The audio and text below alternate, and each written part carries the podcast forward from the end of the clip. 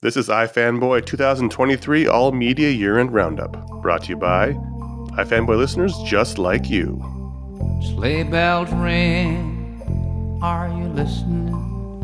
In the lane, snow is glistening. A beautiful sight, we're happy tonight, walking in a winter wonderland. Gone away is the bluebird, here to stay is a new bird. He sings a love song as we go along, walking in a winter wonderland. Hello, welcome to iFanboy 2023 All Media Year End Roundup. My name is Conor Kilpatrick, and I am here, at least in spirit, with Josh Flanagan I'm here, baby. I'm sitting in the seat. Let's roll. and Ron Richards. I'm here as well too. You're the only healthy one. I just ran three miles this morning. Let's do it. Come on. Good for you. I'm ready. Good for you. And we are iFanboy. We're the three original iFanboys. And we like comic books, but we also like a lot of other things. And every year, every year since we've been doing this show, we've been ending the year with an all media and roundup. We've been doing it since 2006. Jeez, I don't want to dwell on that. We're going to talk about some of the movies and TV shows and music and books and comics and also podcasts that we enjoyed this year in 2023. You know, media is still strange since the pandemic, still figuring itself out, but we push on and enjoy what we can. And before we get to the show, quick reminder and a warning. We don't tend to spoil things on this show. It's more like a high level of things we enjoyed, but it's always possible.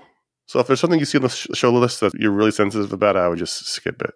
yeah, I mean, this is a conversation post of things we watched and enjoyed, and we're going to talk about why. So if you haven't seen them, there's a chance that we might spoil something Right. For don't you. but generally on this show, but yeah, you but never know. fair warning. Conor, how strict are you in the, your spoilerage at this point? I mean, you for a while you weren't watching trailers. now that I can go to theaters beyond AMC, I'm back. I don't. I try not to watch any trailers. Yeah, of big blockbuster films. You guys keep forgetting this. It's only the big blockbusters.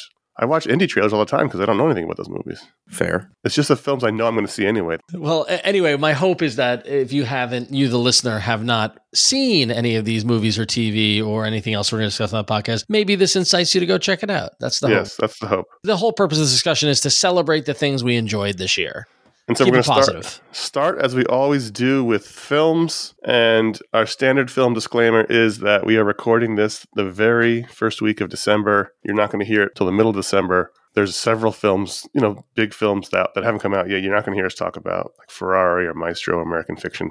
Poor things just came out in theaters. Yeah. So, yeah. There's a couple you might not hear us talk about. It's only He said of, Ferrari, and then you started to say Portha. I thought I was like, are you mispronouncing Porsche? No. Ferrari, Poor Portha. Ferrari Portha is the new model. So if there's a movie from December we- we haven't talked about, it's probably because we haven't seen it yet, because that's just how it goes. So let's start with the biggest film of the year and Josh Flanagan. There are a lot of surprises here. Is that one, a movie called Barbie would be the biggest film of the year, and then two, that I could make a strong case that it was my favorite movie I saw this year. Sure. I did not know a single thing about it other than it was Margot Robbie who is deceptively talented while also being just unearthly beautiful. And I thought, "Oh, that's interesting. And then uh, also you were talking about Greta Gerwig, who is a uh, auteur director. And like I said, I had no idea it was going to be. And what I didn't really expect was that I would find it as deeply funny as I did hmm the entire way through. You know, there's specifically, I'm sure a lot of nerds uh, will talk about it, but you know, there's a bit where they're talking about how men will sit there and tell you everything about The Godfather, and you're sitting there watching that with your wife and you're me. She's like, "Well, they nailed you," you know, a- bunch of stuff like that, and hmm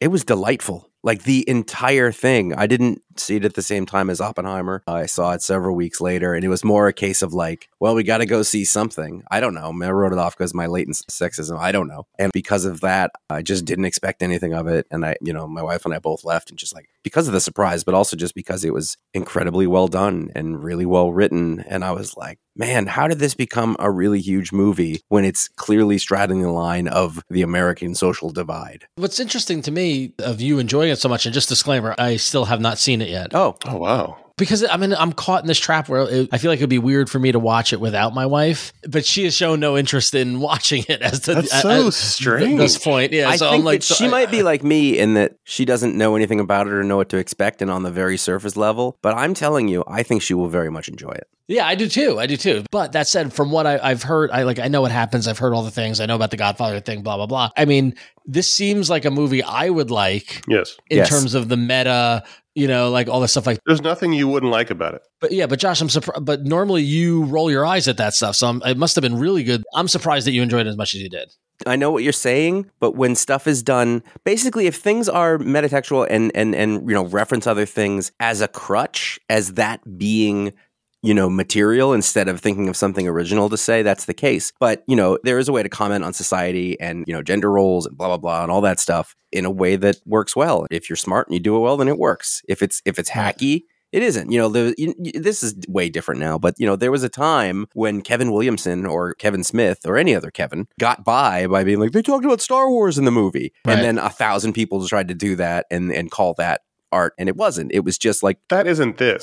no, is what I'm saying. That is Right. not what this is at all. Yeah. It is metatextual, but not in that way. And also, It's, I mean, Ron Brilliant. is co- written by Noah Baumbach, who you love. Yeah, love hate, but yes, I No, I, but, yeah, I, but you, you love his I- I films. like you his love- work. Yeah. yeah. but this was actually fun, unlike the other Noah Baumbach movies Right. I've seen. yeah. Greta Gerwig is, like Josh said, is a legitimate auteur. I've loved all of her films. and she's now going to be like she can now write her own check for. She's doing Narnia Yeah, next. yeah. Wow. She gets sucked into the IP vortex. Yeah.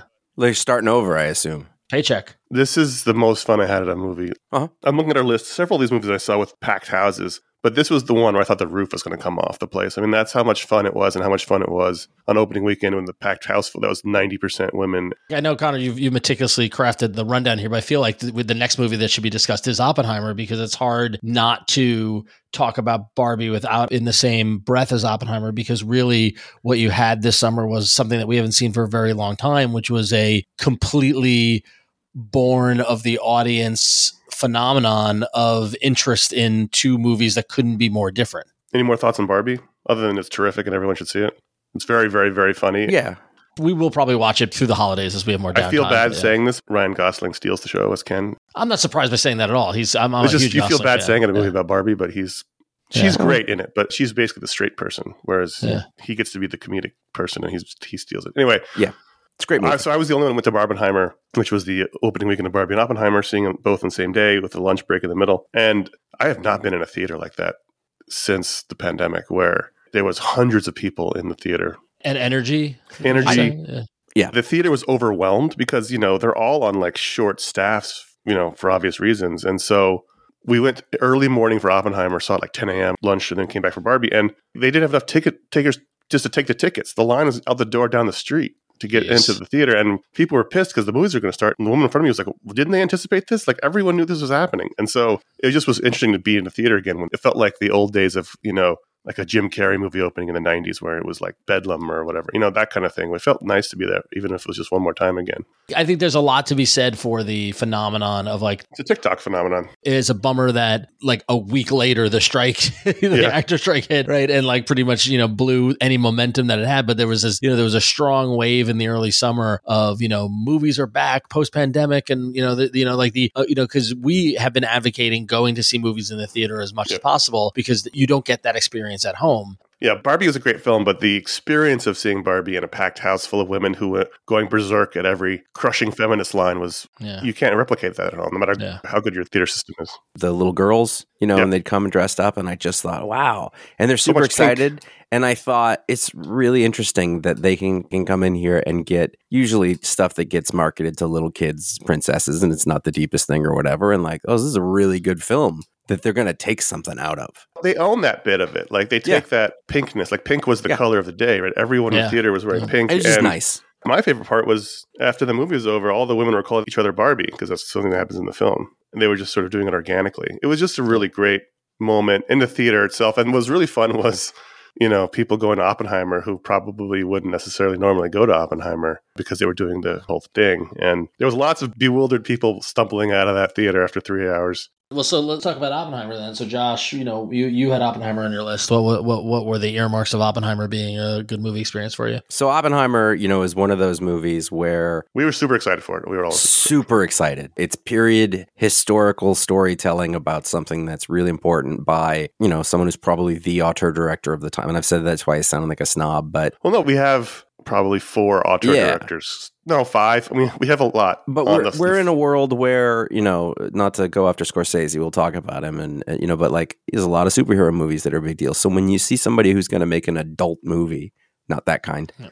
who has a budget and sort of carte blanche to make their thing and, you know, they have a good track record, it's exciting. And I know by now, I saw Tenet like at home and it was Mhm. fine or whatever. But I thought, ugh, that would have been quite a bit more amazing in the theater. And so I it was. Yeah, was I remember not that. going to miss the chance to see Oppenheimer in the theater. And, you know, we, we talked about it already, but 100% delivered for me. I just went, that's a movie, you know, and that was the real feeling was like, oh, that's a film. That's what we talk about. And that seems so much more rare. How long was that movie? Was it super long? Three wasn't, hours. wasn't Killers of the, yeah, didn't feel like it. It was exactly what I wanted. And, you know, Barbie was a different theater going experience altogether but in, in terms of like seeing something that makes you think you know about all these moral ambiguities and history i mean like everything that happens in that is a is a very big deal. And then at the same time you know it brings it down to a really personal level where you kind of don't know what to think about oppenheimer during quite a bit of it. And then also you know sort of just incredible visual language and imagery that you know and and you know if you're a certain kind of nerd you know that christopher nolan does practical effects whenever possible. So when you're watching it, you're not seeing CGI. And, you know, and maybe I'm old enough or, you know, that like that really means something to me is that like you're watching people make movies the way that they used to. And so there's a deliberateness to it that I really appreciate. yeah, he actually dropped the bomb in the desert. Just for a second, I went, did he? Like I'd almost believe it. I, you know, I thought it was delightful, but not in a way that made you feel good. I don't know Delightful. that I, ever, I don't know that I. It made me feel good in all the ways that a great movie is supposed to. I will probably never watch it again. Interesting. It was exhausting. I loved it. I thought I'm still struggling to pick out my top five of the year, at least to put them in order. Mhm. And this is, I mean, it, Yeah. Barbie, Oppenheimer, the next two films we're going to talk about, they're all in that list. But Yep. I love this movie. Like you, Josh, I didn't feel the length at all. The performances were amazing. Cillian Murphy was out of this world. It's you know one of those Nolan casts where everyone's in it and they're all terrific. It felt like every Best Actor winner of the last couple of years was in the movie, even in Yeah. tiny cameos. Even David Krumholtz, who should win a Best Actor Oh. just because. So Robert Downey good. Jr. might win an Oscar. You nailed it. It's one of those movies they just don't make anymore unless it's Nolan or someone like him. Yeah. And now how many more of those do we have left? Mhm. Right. I'm going to go to everyone until they stop. Yeah, exactly. It was amazing. I loved it. Yeah, it was definitely an experience. and It was You one that needed again, that sound. Again, yeah, Yes, again going back was- to yeah. theater versus watching from home. Like, and that was the thing was that Barbie and Oppenheimer came out in July, very busy time. You know, for, for me personally, like couldn't get the like I had to choose Barbie or Oppenheimer, and I chose Oppenheimer, and I'm glad I did because seeing it in the theater with that rumbling sound, and also with the quiet. You know, and Mhm, like the, the mhm, dramatic moments, and seeing it in a theater of people, like it was just like no other experience. I, and I think that's It correct. was masterful filmmaking for like sure. if you had to pick a movie to see in the theater, if you could only see one, that's the one. yeah, yeah. Now, what's interesting is, you know, it, it also made a billion dollars, but it obviously was goosed by the Barbenheimer phenomenon. Sure. There's no way to ever know, but, you know, his last Tenet did pretty okay in the pandemic. Dunkirk made over 300 million. Like, all of his last movies have made a lot of money at the theater. People tend to go to movies because he's directing them for Yeah. whatever I- I miracle that's- reason it's happened to. And we'll never know. I'm always curious what this one would have done without that phenomenon, but it is what it is. I wonder can't what it would have done if he'd never done Batman. Be, well, yeah. Nothing. That's what's kind of got him in the public Yeah, he would have been course. Yeah. memento guy. Right. Would have made Yeah. small little films. Well, I think it would have done well, but I don't think it would. I think the shot in the arm with the phenomenon definitely helped it. It kept going though. Like that, It it, went did. beyond It- that it weekend. It legs. kept making money. It had legs. Anyway, I just loved it. I was so happy to see it. Yeah. It was a good year for theater going. It was a good year for theater going. and It was also a good year for very, very long movies because the, the first movie on my list, of course, was Killers of the Flower Moon from Martin Scorsese, and you know, starring Robert De Niro and Leonardo DiCaprio, and I forget the woman's name. But this was hotly anticipated film from uh, Scorsese, uh, Lily Gladstone. That's Lily what was. Sorry, Lily Gladstone. in the Oscar most likely winning role. Yeah, I mean, for sure. $200 million plus budget. Scorsese's first movie with Apple TV as a producer partner, and now he's post uh, Netflix. He's just going from tech company to It'll tech be at company now. Next. Whatever Whoever's it got the takes. money. Yeah, exactly. And you know, I feel like the the narrative from this film going into it was the length. It was like, oh my god, it's it's three and a half hours or whatever. it- You know, however long it is. What was it? Three hours twenty four minutes or something like that. Something nuts like that. Yeah. It was just gripping and enthralling, and a story of American history that is not widely known or told. That is fascinating and tapping into everything there is about America in the early 1900s and that you know kind of transition and going all the way back to the founding of North America in the 1600s and you know like it just it taps into so much and it's just beautifully shot, beautifully done, masterful. There are still shots from the film I think about. Like Yeah. there, he does some really beautiful work in this. It's not like, and we did a whole review show on this, but you know, he's known as the guy who created that. He didn't create it, but really took the reins on that MTV style. That's horrible to say, but the fast cutting, the fast editing, Yep. Mhm. the fast paced, and this is the opposite of that. He he Yep. he lingers, and that his last film, The Irishman, was like that too. But there's some lingering slow mo in this movie. The, the dancing on the when you discover oil and Yep. oof, the fire through the pebbled glass window. He's still got it. Yep. it's a term that people use a lot. Oh, self indulgent or whatever. But like when you've earned it and you're Martin Scorsese and you're like, I want to sit on this shot for a really long time. Great, I trust you. You know this. This He's is making you've art. Earned it. Like Yes. he's Yeah. 80 years old.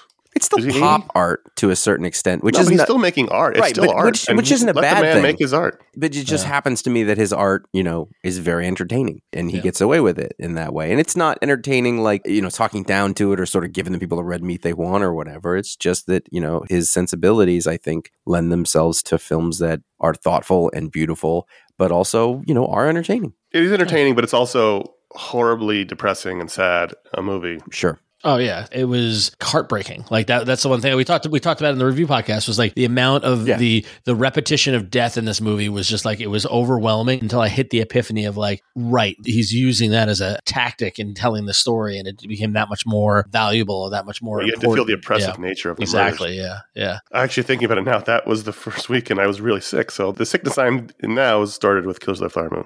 It probably made you sad. What, by the way, maybe entertaining is the wrong word for lack of a No, better no, it one, was but entertaining, but it's also sad. compelling. I don't know. Yeah, you know, compelling. it- compelling it, is the right word. Yeah. it wasn't difficult. Difficult, Yeah. but it wasn't difficult. Does that make sense? You know what was interesting is I got cocky and I brought in food, not brought in, but from the concession stand. I, for three hour movies, I normally don't.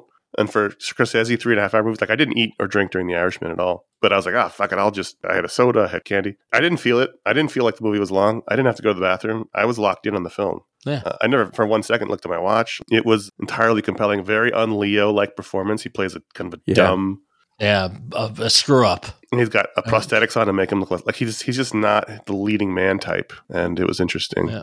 I think they were all really good. It was a really great. I mean, it's, he's so good. It's so good. Yeah. And to the point that you said earlier, Conor, is like this was a good year for movies and hard to nail down one, but this is definitely rising to the top of the list in terms of one of the best. These first three are in my top five for sure. I would also Yeah. put The Holdovers in my top five. I would agree. The latest film from Alexander Payne. This I haven't so seen good. and very much want to. I'm not going to spoil Uh, it. I know I literally watched it last night knowing we were recording and I wanted to talk about it. So, Paul uh, so good. Giamatti may get an Yeah. Oscar nomination for this, and if he does, he will 100% deserve it. Payne doesn't make a lot of films. I think he's only made one bad one. I've loved the other ones. Is that the downsizing? yeah, downsizing. Yeah. The rest, I think, were terrific.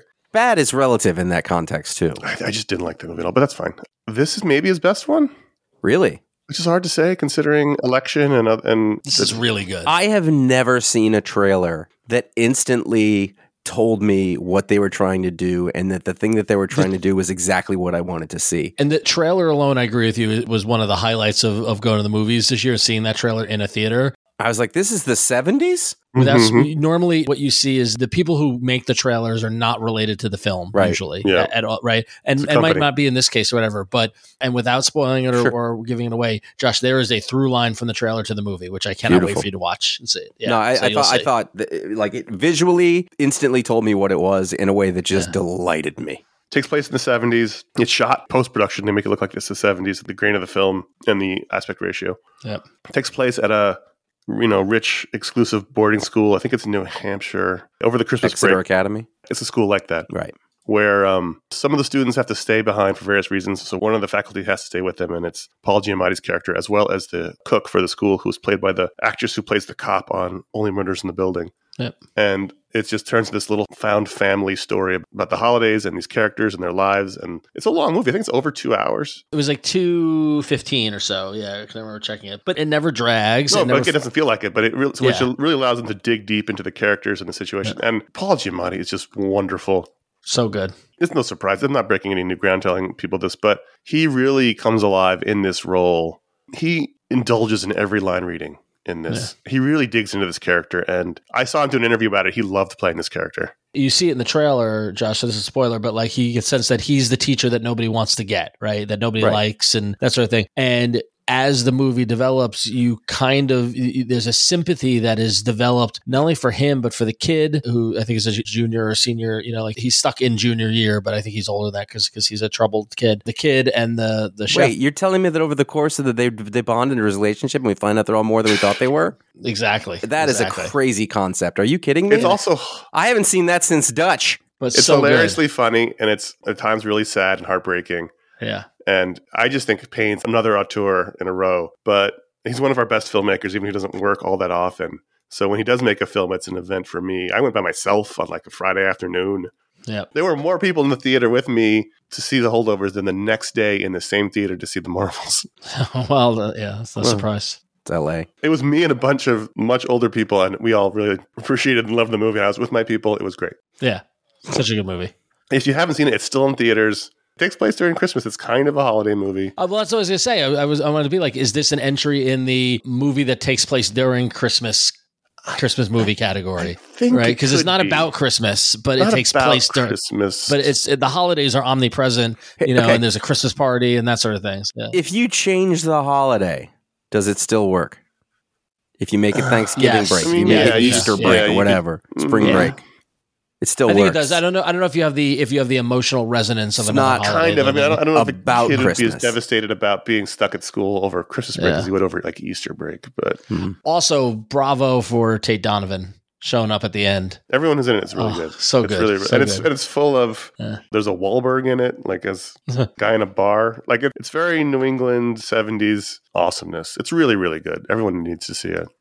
Agreed. When I first saw the trailer, I thought that it might be a new Tom McCarthy movie. And then as we went through it, I literally was like, this is Alexander Payne. You know, like you just know because there's not so many people who could do it. Yep. It's great. Well, talking about auteurs, I was very excited when David Fincher's film The Killer came out, you know, and big Fincher fan despite not watching the majority of what he's done while on Netflix over these past, you know, whatever He's been many very into serial killers. Yeah, very. I didn't watch Mindhunter. I didn't watch any of that. Mindhunter's I, obviously, great. We, we, it was we, good. It I've was heard really that, good. but I yeah, just ha- I haven't gotten into it. You got to like serial killing though. Fantastic Charlie Manson. We talked about Mank, I feel like, on the show a couple of Mm-hmm. years ago. I enjoyed that. But so the killer was interesting, and it had me for a couple of reasons. One is that you know the fact that it was based on a graphic novel that I've read and enjoyed that Archaia put out. Right. Uh, Yeah. year, you know, pu- did the U.S. distribution right when Archaia started, and then also that it had Fassbender, who I'm a huge Fassbender fan. So I was already, you know, Fincher Fassbender based on a graphic novel. I was already there, but as the movie's coming out and they start revealing the fact that they use like 24 Smith songs in the movie, I was like, oh, well then. I did. I, I mean, I was waiting to talk with you about that uh, Yeah. here. Is that at first it was like, oh, he's listening to it. And I was like, oh, that's all he listens to. And I just want to know what that's about. and kudos to Trent Reznor because he's the one who convinced Fincher to do it. But uh, the killer is similar to similar to the holdovers in spirit, not in execution. But you know, was you know reminded me of '70s genre revenge film, Yeah. Yeah. That's true. But done with a contemporary kind of approach and mindset, and and you know, and much more contemporary. You know, the usage of brand logos and things like that. But it was such a methodological. The film was broken up into chapters, so you had You a clear step of what was happening. Methodical, I'm sorry. Clear step of what was happening at each point as the revenge plot continues. Like the first 20 minutes are gripping and nothing happens. I thought it was one of the best Yeah. 20 minutes of um, any Oh, movie I saw. so, so good. The So, so- opening 20 minutes had me on the edge of my seat. You get introduced to the character and understand what makes him tick, what his role as an assassin is, how he does it. It starts building up this idea that you are, you know, seeing this, you know, seasoned pro doing what he does best. And the rest of the movie goes from there. I thought it was such a great setup and the action and the pace and just everything was just like, it hit so many notes for me throughout the entire thing. That was, it was just, it was just such a delight. Another one that I, you know, was only in theaters for a couple of weeks. I scrambled to go see it in the theater because I did want to have that experience and I was glad I did. A, to hear the music very loudly, but also I loved what Fincher did with the music where like you didn't hear it plainly, right? It, it was diegetic. Yes. Oh, thank you for using that word. Brilliant. When he had his headphones in, you heard it muffled because it was inside his head, except when you saw his POV, it was crystal clear and loud because of what he was hearing. Mhm. It was so done masterfully. Can't recommend it anymore. I re- really, really love this movie. I know there's probably film geeks at home who are tearing their hair out to keep calling everyone an auteur, but I'm also going to call John Carney an auteur as well. He is. And he had his latest film come out. It came out on Apple, but I also saw it in the theater. Flora and Son, I think is his fourth film. His fourth film about music. That's about right. Yeah. I love this movie.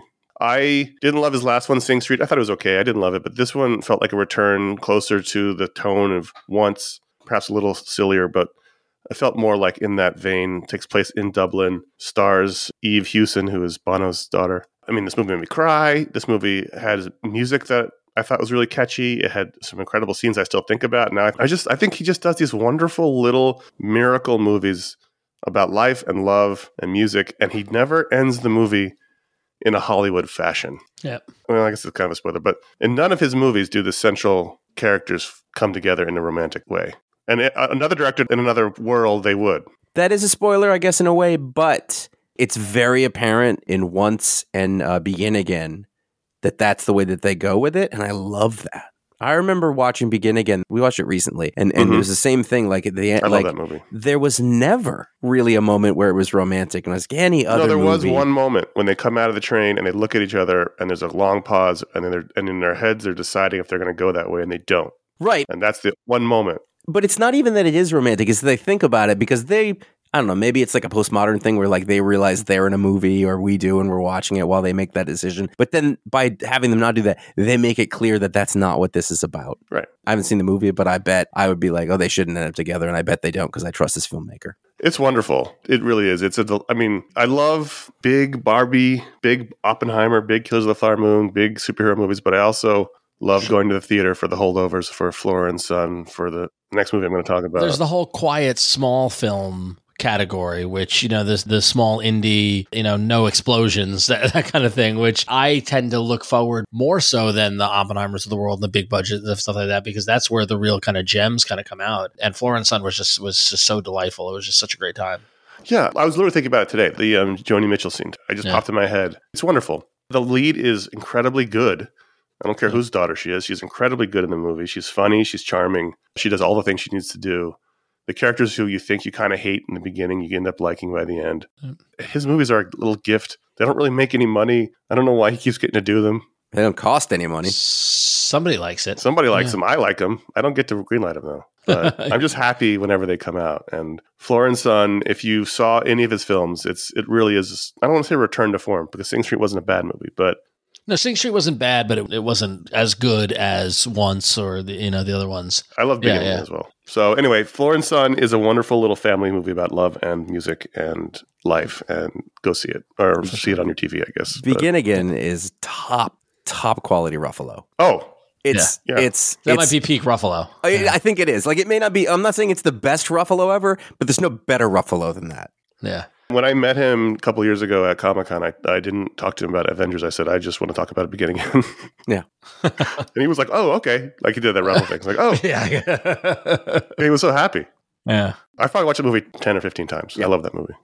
So, in the same category as the small, you know, no explosion movies, you know, I feel like there's a subcategory that is uh, business pictures. You You love that subgenre. stories of business, and I do love that subgenre, right? They're your natural disaster movie. Yeah, Yes, exactly. yes. I had been tracking this for a while, and as soon as it came out, I, I watched it as soon as I could. Blackberry, which was the story of the rise and fall of the titular technology product, the BlackBerry. Jay Baruchel in the lead, as along with a masterful performance by Glenn Howerton of "It's Always Sunny in Philadelphia" fame. And AP Bio. Let's not. Yeah, yeah, right. But yeah, it basically tells the story of uh, the company RIM from Canada who developed and created the BlackBerry and created an entire product marketplace of a data connected mobile phone and then lost it in a day when when Apple announced the iPhone. There's much more time spent on the rise than there is on the fall, which is what I preferred. It's very easy The to fall's pretty quick. yeah, the fall's pretty quick and it's very easy to tell it, especially with what happened there. But the story of the rise was just so engaging and it was done in that low budget indie film kind of way. But you know, it takes place in the in the mid to late nineties and the, there's an Elastica song in there, right, to put you in the in that time period and takes you into the two thousands and you see the development, especially especially Jay Baruchel's character of who, when we're introduced to him, is you know kind of a nebbishy kind of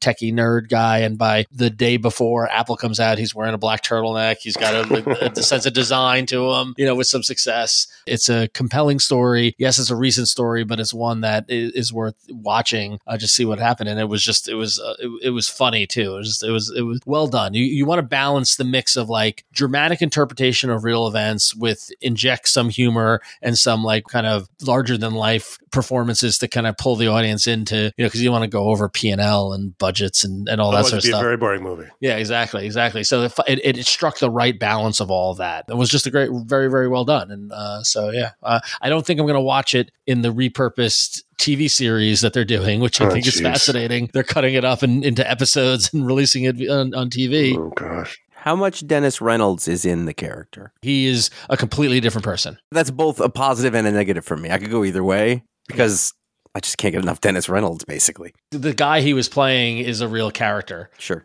Ron, in, in the same genre, did you watch the Tetris movie? Yeah, I did. I really liked that. That That, was that, good. nearly made my list here, but that was was, very yeah, I did yeah. like the Tetris movie. Yeah. I love that movie. But yeah, so check out Blackberry. Good Canadian business story.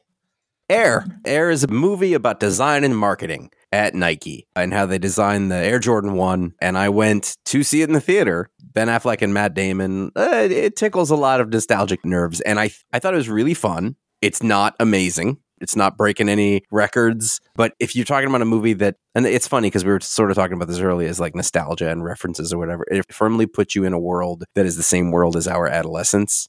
And it was very effective in that way because, you know, Damon and Affleck are basically the same Generation. I can't believe I haven't seen this. I can't believe you haven't either. I don't know why. It's on Prime now, right? yeah, it is. Yeah. It's been on Prime since Yeah. like April. I know. Yeah, And I, yeah. every time I think about it, I go, "Oh yeah, yeah," and then something happens and I don't watch it. That's the problem with streaming because there's so many goddamn things, and Sure. it's always going to be there. So I don't feel any urgency to Yeah. get to see it. But here's the other thing is that I got out of it and I went, sneakers are over. And since then, Oh, you haven't bought any sneakers since then. I haven't, well, that's not true. But I was actually out at some point and I looked around and I was like, oh, it jumped the shark. It's over. And since then, the resale market has died. They come up with new Jordans all the time and it used to be really hard to get them or whatever. And now, like, it's completely changed. Why did you think that? What made you think it? It hit mainstream, basically. Mm. You know, it was like a cool thing for a while. And then during Ben the Affleck pandemic, the sneaker market. you know why? I started buying them. Yeah, right there's go. your fucking death knell. You know what I mean? Like, like that's that's the deal. But I mean, like, it's totally changed. I was that this was the top, the fever pitch. You know, it's definitely sort of taken a big drop since then, which I just think. is Or are you just saying that in the hopes that people will stop buying and it will make your sneakers Nah, I'm more bored. I bought a bunch of Vans since then. oh wow, it's over. Oh man, I have a pair of suede half cabs, and they're just the best shoes ever. I'm going to go for my final auteur director on my list here and talk about Asteroid City, which is so funny because last year I talked about the French Laundry. Dispatch, no, and then we talked about uh, the Grand Budapest Hotel a few years ago. And I used to hate Wes Anderson. The story arc of you and Wes Anderson is fascinating. and you still haven't seen the Royal Tenenbaums. No, I haven't. I don't like early Wes Anderson. I just don't. Yes, Oh, not the man, point. I, I don't like. I don't like recent Wes Anderson. you are I know, which is yeah, funny. exactly, but you are mm. missing out on on what I would say is peak Hackman, Yeah. I feel like that's the French connection. But anyway, Asteroid City, peak old Hackman, great Hackman. he's always been old. He came out of the womb old. He came out of the womb, he was 55. You know so what? Make any excuse you want. I just really respect the bizarre world he's working in right now. Like, this is very similar to the French Dispatch. It's very episodic, it's very mannered in the way it's shot. And I just respect that he has this aesthetic that he loves and he's going to keep doing it.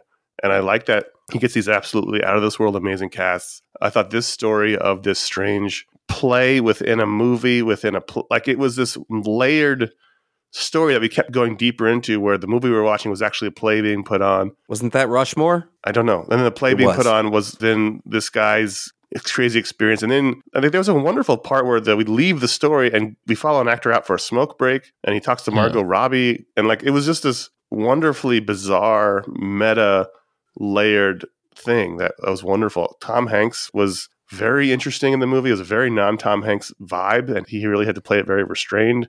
I thought that Jason Schwartzman and Scarlett Johansson sort of subplot was a wonderful little love story. I just loved it. There's a lot going on at any given point in a Wes Anderson film. hmm The production design is just above any other fit. Like it's so like it's His so meticulous. that is just incredible. and then every character being truly a quote unquote character, right? Mhm. And like you wanting to know more about them and it gets revealed through the scenes, but then to add in the layer of the postmodern storytelling approach and almost give you two two movies within the one movie. Mhm. It was a lot of fun to watch, and I can understand why. I don't mean this in a denigrating way, but like normal people are turned off by it because like, what the fuck is this? Right? It's challenging. It's definitely challenging. Yeah, it's, not challenge- definitely challenging. Yeah, yeah, exactly. And I just respect his commitment to it. You know, Yeah. there could be a lot of pressure to make make this a more of a normal film. Like the setup's funny enough, right? Like all Yeah. these characters together in this desert hotel when an alien arrives. You don't need to make it a weird movie to make it entertaining, but he's Right. going to tell his story the way he wants to tell it, and I respect that.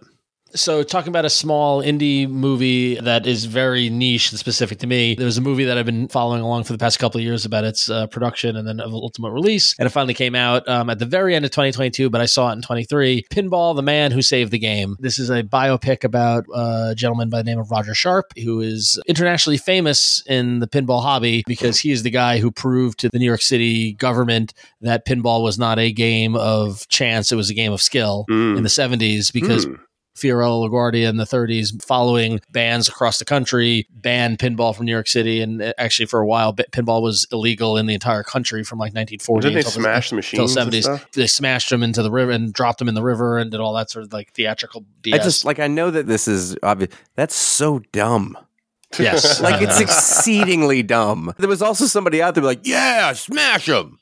Yeah, it, it was caught up in that in the you know They thought it was gambling. Yeah, they thought it was gambling, and it was gambling in a way that was by chance. And anybody who plays pinball knows that it's not nothing to do with chance. It's about your control of the ball and how you can do it. And Roger Sharp is famous because he called his shot, basically pulled the Babe Ruth. He showed up with a pinball machine into the New York City Chamber of Commerce or whatever, whatever the councilman chamber. Um, he brought a pinball City machine, Council? and he was city council. That's what it is. And he was going to do a demonstration to show it was a game of skill. And someone on the council thought they outsmarted him and said, "That's great, but." Don't do it with your pinball machine. Do it with that one that we brought in, a different game. Ooh. right? And so he roger just shrugged and said okay. And then he proceeded to they, they all gathered around the pinball machine. There's a famous photo of all the city councilmen with roger by the game. He basically showed them he said okay i'm gonna plunge the ball and then i'm gonna do this this this and this and, and get a jackpot. And then he did it. Then he did it again and then he did it again What years does this take place? did that event happen it was in the 70s Okay. it was like 75 maybe Just or trying so. to picture. it. Well, the city's in good Yeah. shape by then. They want to make sure you get rid of pinball at that point. That's going to Yeah. fix things. That's definitely not just window dressing for the real problems.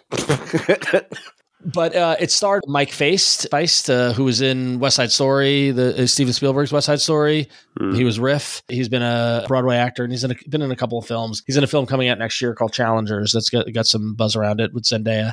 He was great. What was great about the film was that the filmmakers chose not to focus on that event of the moment of him saving pinball, you know, of, of like proving it, but rather telling the story of the man and rather and and his Roger's life up to that point, his his marriage and his wife and his interest in pinball and and you know balancing that off with with being young in New York City and trying to make it. And it was just really heartwarming. And yes, I'm a fan of pinball and I love it. And all of us who like pinball went to see it and liked it. But this was one where I'm like, anybody who doesn't know anything about pinball would enjoy this film. It felt like a movie that they don't make anymore, Right. if that makes any sense. It felt like a '90s indie kind of thing, and so I would, I would, I recommend it strongly. If it's streaming, I think it's free on Hulu. It's like 90 minutes. It's like the right length. It's like it's just all around well done. When you said it seemed like a kind of movie they didn't make anymore, I instantly pictured a movie starring Jimmy Stewart as the guy who saves pinball. I'm gonna I'm gonna pull it back here. You'll s- they wouldn't make that movie anymore. Well, he's dead, so That's That'd that's true. The timeline doesn't work at all. no. But uh, like at the end, it's It'd just be it's very It'd uplifting. Yeah. Yeah, it's very uplifting. Wait, Yeah, are they yeah, going to use good his corpse? Well, if, if he wanted to make a Jimmy Stewart movie, you'd have to use his corpse. He's the only thing you can do. Right, I see. This is not a this is not a fantasy. We have to keep it as real as possible. Got it. Right. Elemental. I, I haven't talked about a kids movie for a while. That used to be my thing. Ron, you have to take over the kids movie stuff. I, I really, ha- I could not talk about the Paw Patrol I know, Mighty movie. I know, but you Yeah, got you got to try. You got to try harder. There's a lot of there's a lot of whatnot about Pixar movies and, and sort of going back and forth, you know, and how they're derivative or whatever. But one day I was like, let's go see a movie. We'll go see Elemental. And we go to the end, and I just thought and this is not like my favorite movie all time, but I thought it was perfectly delightful. You know, it's a pretty standard. You know, it's a metaphor about different types of people and racism and immigrants and and all that kind of stuff. But you know, they stuck all the stuff that they had to. I'm watching it with kids, and I'm like, okay, there's the right sort of lessons coming in here. And then finally, at the same time, I thought that the visuals were fantastic. So you got people made of water and people made of gas and people made of fire. And I thought that that was visualized really well. And and wait, there's wait, some wait. You're saying there's a man what's made of gas in this movie. there is a man what's made of gas, but don't worry, he's one of the good ones. Okay, good. I just think it has become extremely. I was going to say fashionable, but it's it's you know it's become very standard for people like uh, these aren't good anymore, you know, like whatever. But it's like they're not for you in a way, Right. and and I think that it's very discounting to not realize like yes, the stories are familiar in certain ways or whatever, but like you know so, some of the thought and design that goes on gets completely discounted. I don't know, maybe that stuff doesn't matter to people in the same way, but I enjoyed it. Like you know, I go into kids' movies half the time, and we don't do it a lot anymore, you know, and, and you don't expect a lot but if i can you know sit through the whole thing and sort of enjoy myself like you know that's that's a good time Yeah, and I think I think there's been a lot of you know kind of you know Pixar's had a bad run, or or, or the perception that Pixar's had a bad run, Right. through the pandemic and all, and and the expectations after you know Inside Out and and Toy Story and all these like really great you know kind of moments in movies in the last twenty years. But uh, I took my kids to see Elemental as well, and a to your point, like they loved it. They spent Yeah. the entire the the entire summer. Every time we went in the pool, we pl- quote unquote played Elemental, Right. And one of them was Wade, and the other one was Ember, and they were like, Yeah. that is, a sign to me that it works. But then too, as an adult watching the film, like it's clear what the allegories were, Sure. and like the you know the the kind of you know racism and stuff like that. But like it wasn't kind of hit it over your head, you know, immigration and things like that. Those as a theme, you see that as an adult, but it was also a really well done telling of that story in a kind of emotional, personal kind of manner and it looked great. And the fact that this came out and didn't have a you know hundred million dollar weekend, it was issued a flop, but then just slowly over the rest of this year continued to run in theaters and is now considered a hit. right You know, like a long tail hit shows that I think this category is changing and this is is evolving. you know you got a studio that invents a genre in a certain way and Yeah. so for a long time everything you do is an a plus it's very hard to keep that up while you're still sort of following a formula so if something comes out that's a b plus a minus it's like well they've lost it it's like well Right. you know what do you want it's not it's not Yep. tenet it's not it's a different thing Yep. yeah anyway So last year in the show, I talked about, I think it was last year, how I watched all the Fast and Furious films over the pandemic lockdown situation. This year, so this is the first time I got to see a Fast and Furious film in theaters. Was Fast X, the tenth, well, I guess the eleventh if you count the spinoff. Fast and the Furious film in the series, and it was all I thought it would be. Hoped it would be. It was loud. It was bombastic. It featured crazy, over the top stunts involving cars. It was directed by Louis Let- Leterrier. Leterrier?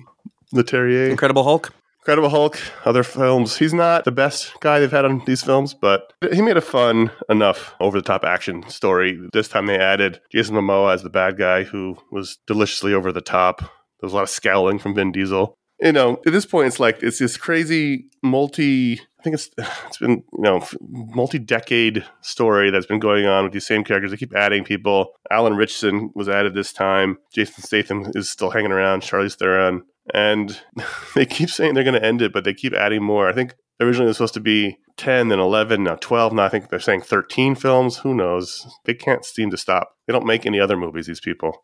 They just keep making these movies over and over again. I had a good time watching it, even if it wasn't the best one in the series or the best, even the best one in the recent series. It was still a lot of fun to see it in person in the theater and experience the sound and the picture and the overwhelmingness of the car chases in the theater setting. It delivered for you.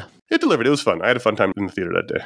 We'll talk about a fun time in the theater. The fifth film in the Indiana Jones series, Indiana Jones and the Dial of Destiny, definitely got a lot of skepticism with, you know, Harrison Ford being in his 80s and especially the bad taste in our mouth from the fourth film. To be fair, he was 79 when they made the movie. All right, fair enough. He was 79 when they made the movie. Yeah, this is the first Indiana Jones film not directed by Spielberg. It was directed by James Mangold of, of Logan fame and really did its best to kind of cap the series and, you know, leave in the, you know, Harrison Ford and the character of Indiana Jones in a place where, you know, it could, you know, it could say that's a wrap on this whole, They gotta know, be done, right? character.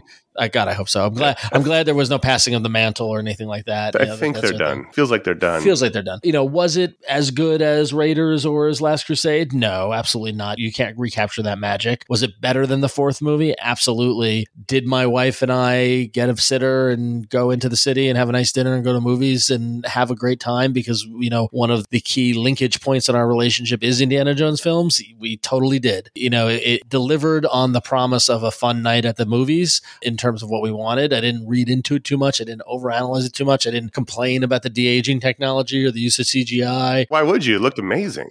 Yeah, right. And so, you know, like ultimately for what I wanted out of an Indiana Jones film, knowing all, you know, the fact that Harrison Ford is aging, all stuff like that, it absolutely delivered on it. And I don't think it was the best movie I saw of the year, but I had a great time seeing it. And I'm glad that we had the opportunity to do it one more time. Thumbs up on Indiana Jones for me. I think we're talking about a movie that is exactly what you want it to be in a genre setting. Dungeons and Dragons Honor Among Thieves. Again, we've talked about a lot of these movies on our media split throughout the year. But Dungeons and Dragons Honor Among Thieves uh, absolutely delivered and then some on its promise about what it was supposed to be. And we've talked about this before, but it's a movie we don't see anymore. It, you know, yep. it's a very specific genre thing in a, in a fantasy setting. You know, Dungeons and Dragons. I don't know if people know it, but like it's really a nomenclature for a genre. It doesn't really mm-hmm. matter, you know, who the characters are, what it is. There's nods to what the game is, but that's not really the main point. But you'll have, you know, thieves and warriors and different kinds of monsters and things like that. I feel like we sound like old people all the time because I was like, this is the movie these used to make when we were kids. But I don't think that that means that they don't make it means that they don't make movies like this anymore. And I don't think that there's an age limit on those sorts of things because everything, you know, not everything, but so many of the big releases that we see in theaters are very similar to one another. And then also at the same time, Dungeons and Dragons movies have existed and they've never done well. And so to sort of have them get it right through here, I thought it was great. It's sort of, I was trying to think it like, it's almost like a Guardians of the Galaxy kind of uh, successfulness in that you saw it and you're like, I don't know if they'll be able to make that work. But they did. They did all of the right things uh, and, and, just sort of made a fun movie with a fun ensemble cast. You know, it wasn't trying to be more than it was. There was no great message.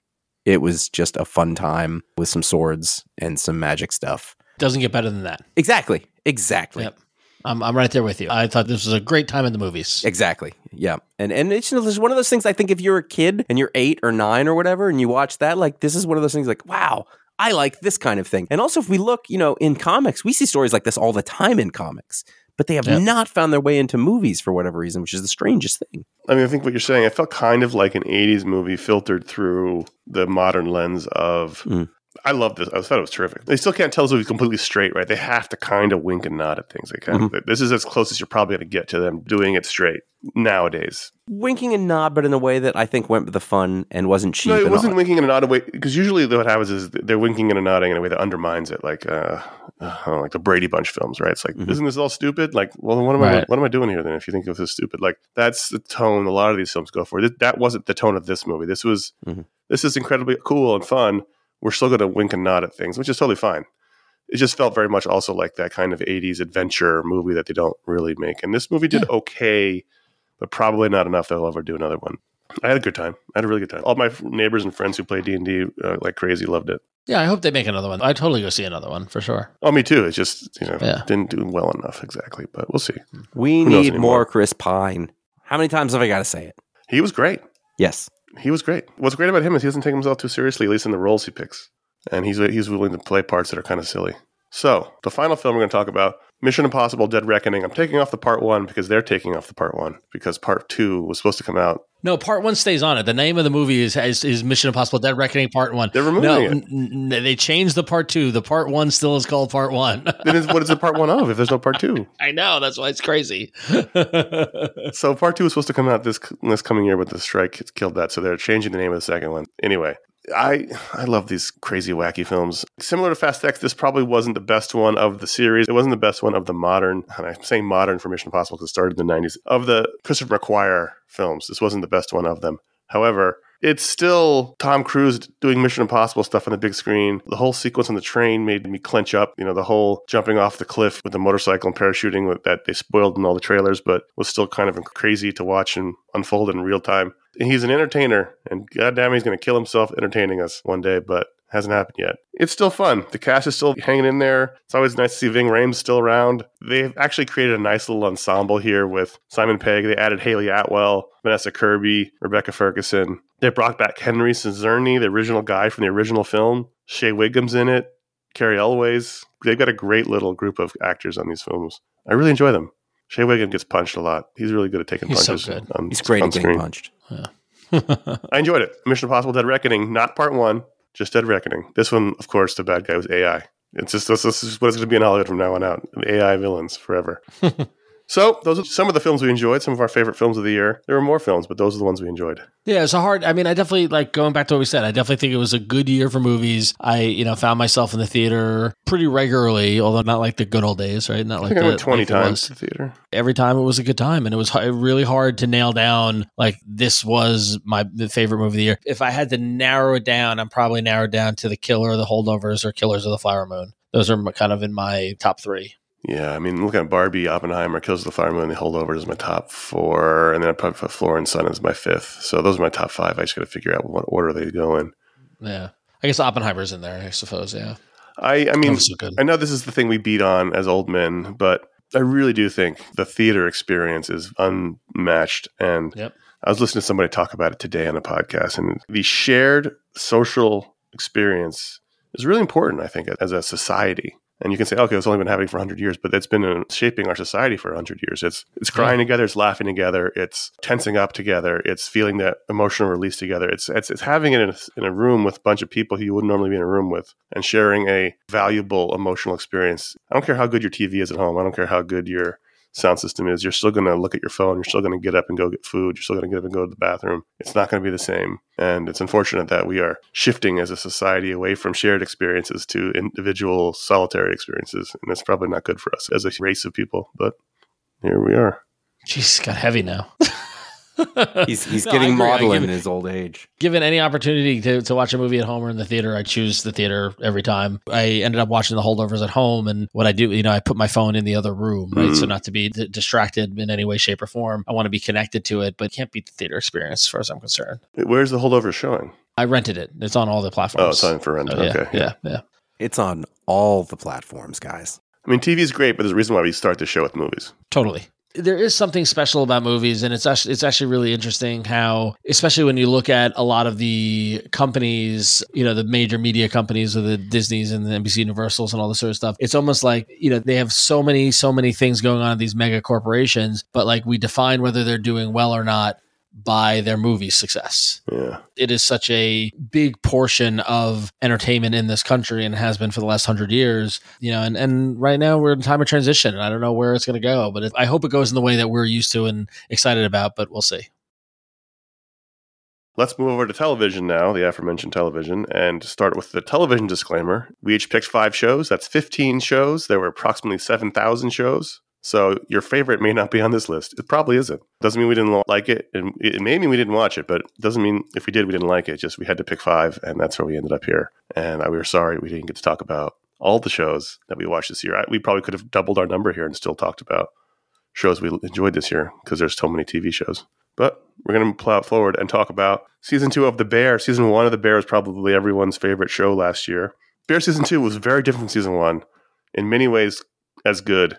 See, season one is all about the frenetic and intense situation that the main character was going through, trying to keep his brother's restaurant alive and maybe reinvent it. Season two was all about reinventing it, but not in a customer facing way. So it was more, a little slightly more sedate, but more intense, I thought, emotionally. I, th- I still think about Cousins' episode. Each episode kind of focused on a different character. In Cousins' episode, where he sort of found himself, found his confidence, found his, Oh, that was the be- that was the best episode of the season. That was yeah, so found good. his purpose in life. I, th- I just I wear suits that. now, Yeah, that was so good. That was one of the best episodes of TV that I've seen Yeah. in a long time. hands time. down. Great use of a cameo. Yes, And also just like one of those things where you watch somebody go through a positive change. It's a character who had like almost no redeeming values to a certain extent. He was, you know, like he loved his cousin. That's about it. You know, and then you watch this and you expect, you know, the, the thing you normally see is still you're going to watch him fail or something because anything can happen on this show. But instead, you watch him get it and it transforms him. And like that's so redemptive. he's a man who had nothing, and Yes. he found something to have. He found something that he could do that he was good at. And everyone talks about the family Christmas dinner episode.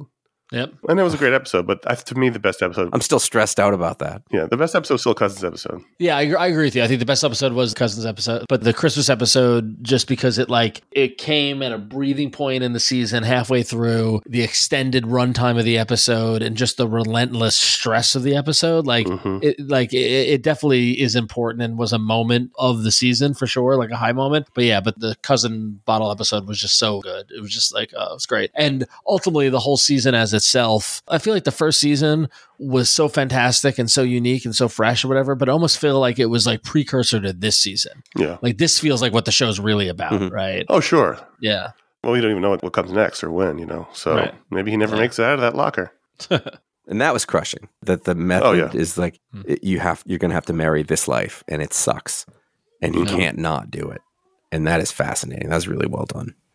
What more can be said about Perry Mason? HBO's We're fucking pissed. That's what that's Yeah. what I wanted to say. high You say a lot about it. high dollar, not necessarily superstar laden, but just amazing actor laden shows. Takes place in 30s, 40s Los Angeles. Very little to do with the television show Perry Mason that we, that many of us knew as kids. Just thoughtful, smart, dramatic, exciting, beautiful TV. Matthew Rhys is he's my favorite actor right now, and so to watch him, you know, be there and make his sad face God, it just kills me. yeah, I'm not surprised that it didn't really catch on. It was nice of HBO to make a show for three people. Yeah. it's almost like a charity job for them. They're like these My three wife guys. loved who it. That's four people. That's true. I'm- uh, Let's say six to seven Yeah. people. But I mean, I, I loved it so much, and I, I, you know, the first time through watching that first season, you know, it was like this is amazing. Being so excited, then finally the second one episode, and then that crushing realization that this is all you're gonna get, Right. and being like, all right. I guess I'll enjoy the hell out of it. Now, there's other shows that you find out they're not going to go, and I've stopped watching them. But like this, I ate up every single little moment. It is a delightful little gem. Kind of a cliffhanger. But that also makes sense to me. Like if you're talking about a sh- like you know like a show like that, you almost want to end it on a cliffhanger, even if you're not going to tell it. Just to know, Mhm. hey, there's something else coming. Something else happens. You're going to have to tell that story in your own head, though. yeah, it was so good. It was my favorite thing HBO did in a while. Mhm.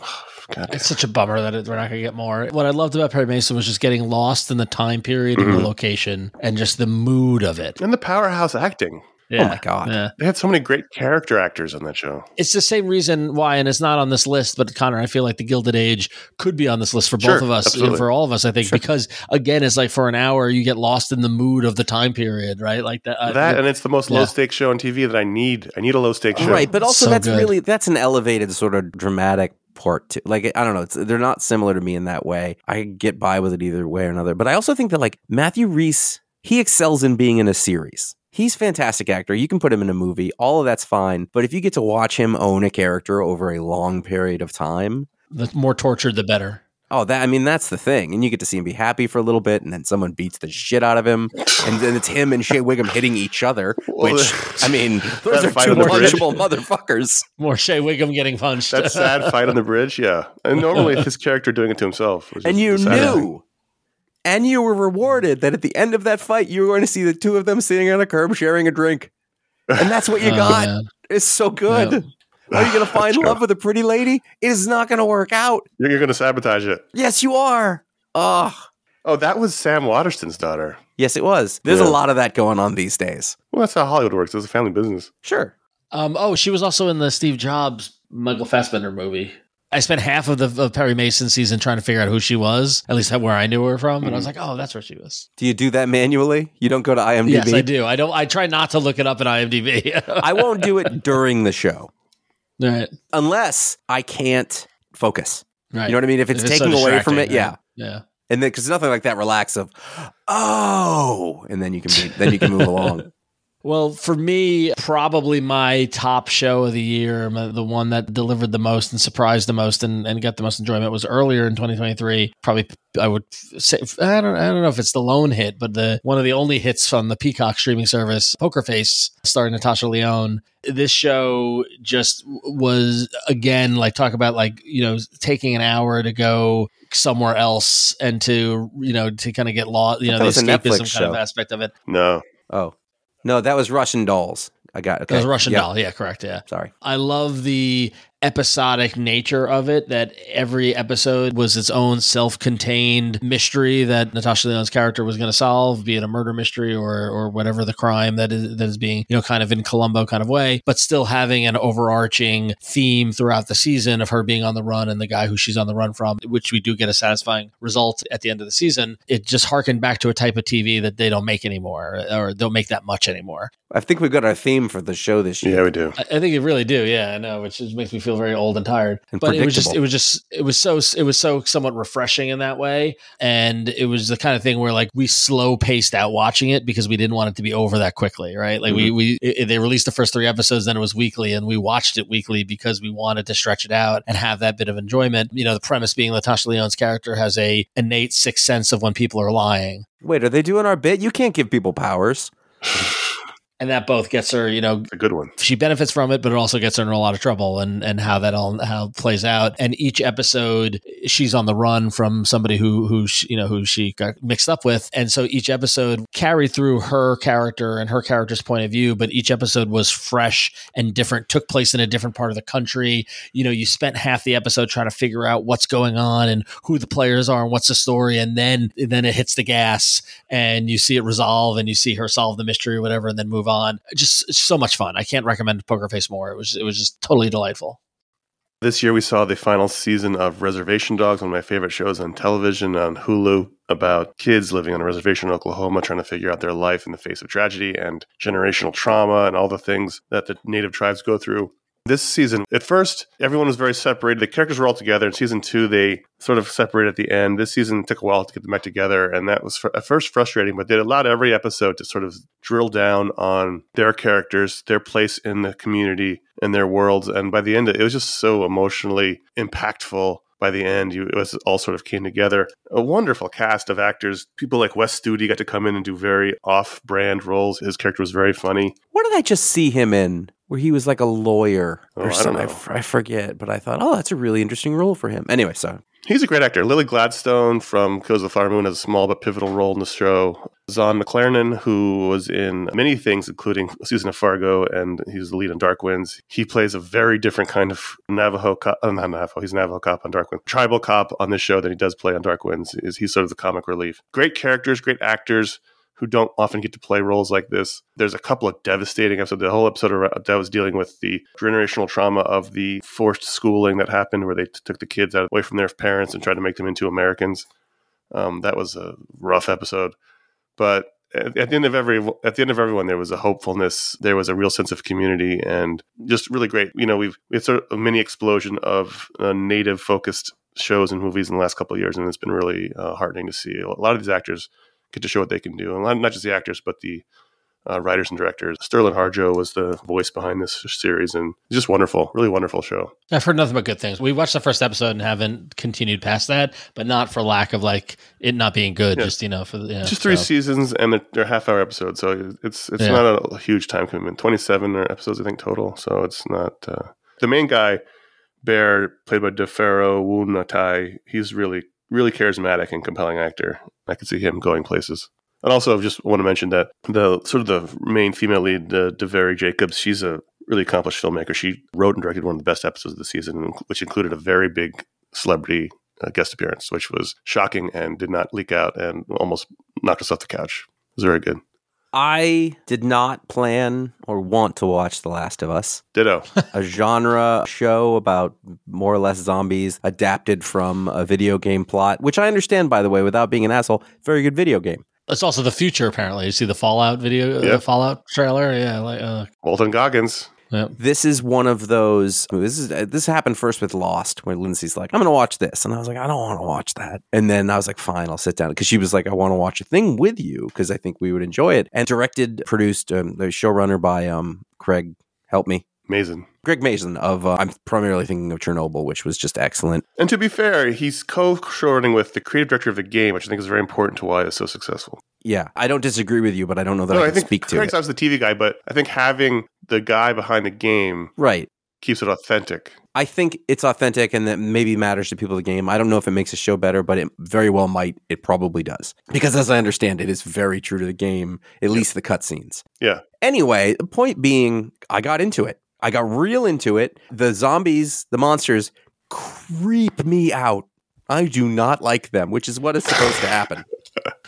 you know, it, Pedro Pascal is, is undeniable as a person to watch. I originally know him from Narcos long ago, and I've watched him sort of get to be a bigger and bigger deal. Most people probably first came across him uh, in The Mandalorian, where he does a hell of a lot with just his voice. But, you know, but in this show, to watch him He's so good on it. He's so good. And also, like every clip of you see of him in real life, you're like, what a fucking goofball. And then he can go and play that a lot like Matthew Rhys, really. Yep, yep. And, you know, Bella, I was going to say, yeah, who had a smallish part, but very memorable part in Game of Thrones. You know, really great relationship with them. It ends up being an incredibly intelligent, incredibly thoughtful show, but is also very visceral. And then, you know, again, we're talking about single episodes. You know, the Nick Offerman episode. Well, that was the one, right? I mean, like my thought going into that episode was, I'm giving this one more. Right. because the first episode I really liked. The second one I liked less. This is more about sort of the zombies, and the first episode was all about that really masterful, creepy way they introduced the Ugh. chaos to the world. The second episode was like it felt more like a standard zombie show, and I was like, eh, well, hmm. Yep. I was like, I'll give them one more week, and then the third episode comes in, blows your b- brain out of the back of your skull, and I was in after that for the rest of the season. That was the only episode of the show I watched. It was amazing. it It give you what you'd expect, but not out of this show. You know what I mean? It also like, showed the possibilities of the show, right? It Yeah. didn't have to be about the main characters. It didn't have to be about Yep. the conflict. It could be about anything. you know, beautifully acted, written, directed that bit. But the, you know, the rest of the show was good. I don't mean to. no, no, I, I love the rest of it. It reminds me a lot of you know there was that one episode of Mythic Quest. Right. You know, in that first Yep. season, and I don't know who did this before that, but they to me are the sort of modern progenitor of that kind of deal. And then I think the Bears done it a couple times. So that's become like a TV thing, is to be like do one of those episodes. Yeah, a side story to take you out of the main story. But show you what they can do. oh God, so good. Anyway, you know, great show. I was a thousand percent into it. It was the best possible version of this kind of story that I think you can do. And you know, so much of that has to do with the talent involved. But uh, Yeah. it, was, it was a it was a really nice surprise. I'd take Perry Mason over it any day of the fucking week, though. Okay, okay. It's not a competition. It is. It's HBO. It's not TV. Talking about a nice surprise, um, I, s- I stumbled on on Paramount Plus a joint production between Paramount Plus and the BBC, a show called The Gold. Hmm. Which, after I watched the first episode, I was like, "Why did I discover this and not Josh or Conor? Because this seems like way up more their alleys than up my alley." You're not wrong. Yeah, it, it, this is a fantastic crime drama that tells the story of a robbery in England in the early 1980s, where uh, a handful of robbers go to attempt to steal some currency that is being transferred at Heathrow. Very similar to the Goodfellas uh, Air France hall, where they know that overnight, like bags of money are being stored to be sent back to the country where they came from. And instead, they break in, and instead of finding the money, they actually, in the same storage unit, is three tons of gold bullion, which they then steal. I hate when that happens. So the robbery happens in the first episode. Spoiler: the series is not about the robbery. The series is about everything that happens after the robbery, right? Because once you've stolen three tons of gold bullion, you can't just go and sell it. It's how do you convert that into money that you can actually get, and money laundering, and and Right. all the mechanics of that and stuff like that. And what the gold becomes is the gold becomes kind of threefold of a TV series. And that one, it's the police unit investigating the crime it's the criminals trying to get away with the crime and then at the same time it is a commentary on class in england in the 80s Right. with new order as the soundtrack it was just like Uh, you know like, it was just it was fantastic did you know New Order would be the soundtrack, or was that just a happy coincidence? that was happy coincidence i mean that was i didn't know anything about the show and, it, and It's contemporaneous. I think it was the second episode, and the the whole first scene was set to New Order, and I was like, "Oh, right." But it's got the main guy. I think was in Downton Abbey, right? The, Yes. Yes. Um, Hugh Bonneville. Huge Bonneville. Hugh Bonneville, Yeah. and the main cop, was not nappy. Right. Yes, yes, yes. Yeah, yeah, the, yeah. Hugh Bonneville is the main cop from, um, uh, and he and he's fantastic. And then the main kind of criminal, you know, Slow kind of guy yeah. is Jack Lowden from Slow Horses. Yeah. Which is not on this list, but I just want to go ahead and say shout out. It's the fucking best. I'm hearing good things about season three. I might start watching it. You- oh my Slow God. Good. I'm Yeah. halfway yeah. through it, and it's terrific. So I'm going to tell you a thing right now. you would love it. Gary Oldman eating noodles. That's all you need to know. That's great. Okay, cool. No, you don't know. But anyway, uh, also Dominic Cooper, who who, who was in Preacher Mm-hmm. and uh, played Howard Stark in the early MCU days. It was just all in all just a, a complete, you know, just like surprising delight. And I love, you know, the fact that it's based on reality, based on something that truly happened, and told in a a very engaging kind of way. And each episode, and it, it was short. I mean, it's only like a five or six episodes, um, and each episode was so well crafted. Um, and I'm delighted to hear that it was renewed. It's going to get a second season, which I figured out how that happens, but I don't, but it's a spoiler, so I won't say anything. After you talked about our media split, I watched half of the first episode. And in the middle of it, when my wife, who was out of town that weekend, which is why I was watching it because I figured she wouldn't want to watch it, called to say she was listening to the media split and she really wanted to watch the gold, so I had to stop it. You didn't have to. Well, I, I, I winced and I hit pause and I stopped it. Holiday break is coming. When I always go to my mom's house, and we always watch a couple of shows, and she loves British Oh, shows. so we're it. gonna we're gonna watch Yeah. The Gold over the break. Yeah. you're couple gonna love it. things is that I've already done revisionist history in my head, and Conor was the one who suggested it. I, I Nope. cannot believe that Ron was the one who did it. It was wrong. it's so strange. it doesn't make any sense. Makes none. In fact, I've forgotten since I've said this that I was like, so when Conor said, no, Your brain won't accept it. I have just been given leave to watch the program on my own. Oh, Oh, good. I think I'm halfway through the second episode, and it's been a difficult one to convince that, hey, let's watch this thing that you have to pay a lot of attention to and listen to the accents and do the whole thing when you're very tired at night. So I've been given leave to watch it on my own, and I will be doing that soon. Oh, we can all commiserate after the holidays about The Gold. Mhm. Pop quiz, guys. Who is the longest serving original character on streaming? I don't understand I the don't know. question. Bosch. Hieronymus Bosch. Oh, oh, God. Next year will be his 10th season. Jeez. I don't know a single person who watches it other than you. It's fine. I don't care. It, it, in a world. I think my dad watched. Actually, I think my dad watches. I it. would love to watch it with your dad. In a world where shows, no matter how popular, go maybe three seasons if you're lucky. Bosch is on its second series, its tenth total season on Prime. Now it's on Freevee, but I still watch it on my Prime app. I don't know how that works, other than there are ads on it. But there's going to be ads on everything. it's an LA cop show. It's one of those shows based on. It's like Slow Horses, Josh. It's based on a novel series. It takes place in LA.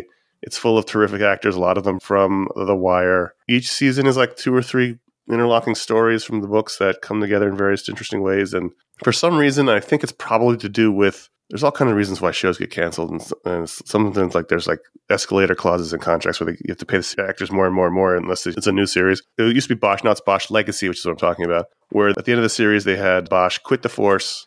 He was a homicide detective in LAPD. Now he's a private detective working for the lawyer from the first show and his daughter's now a rookie cop. And so it's basically the same show. They just moved the pieces around.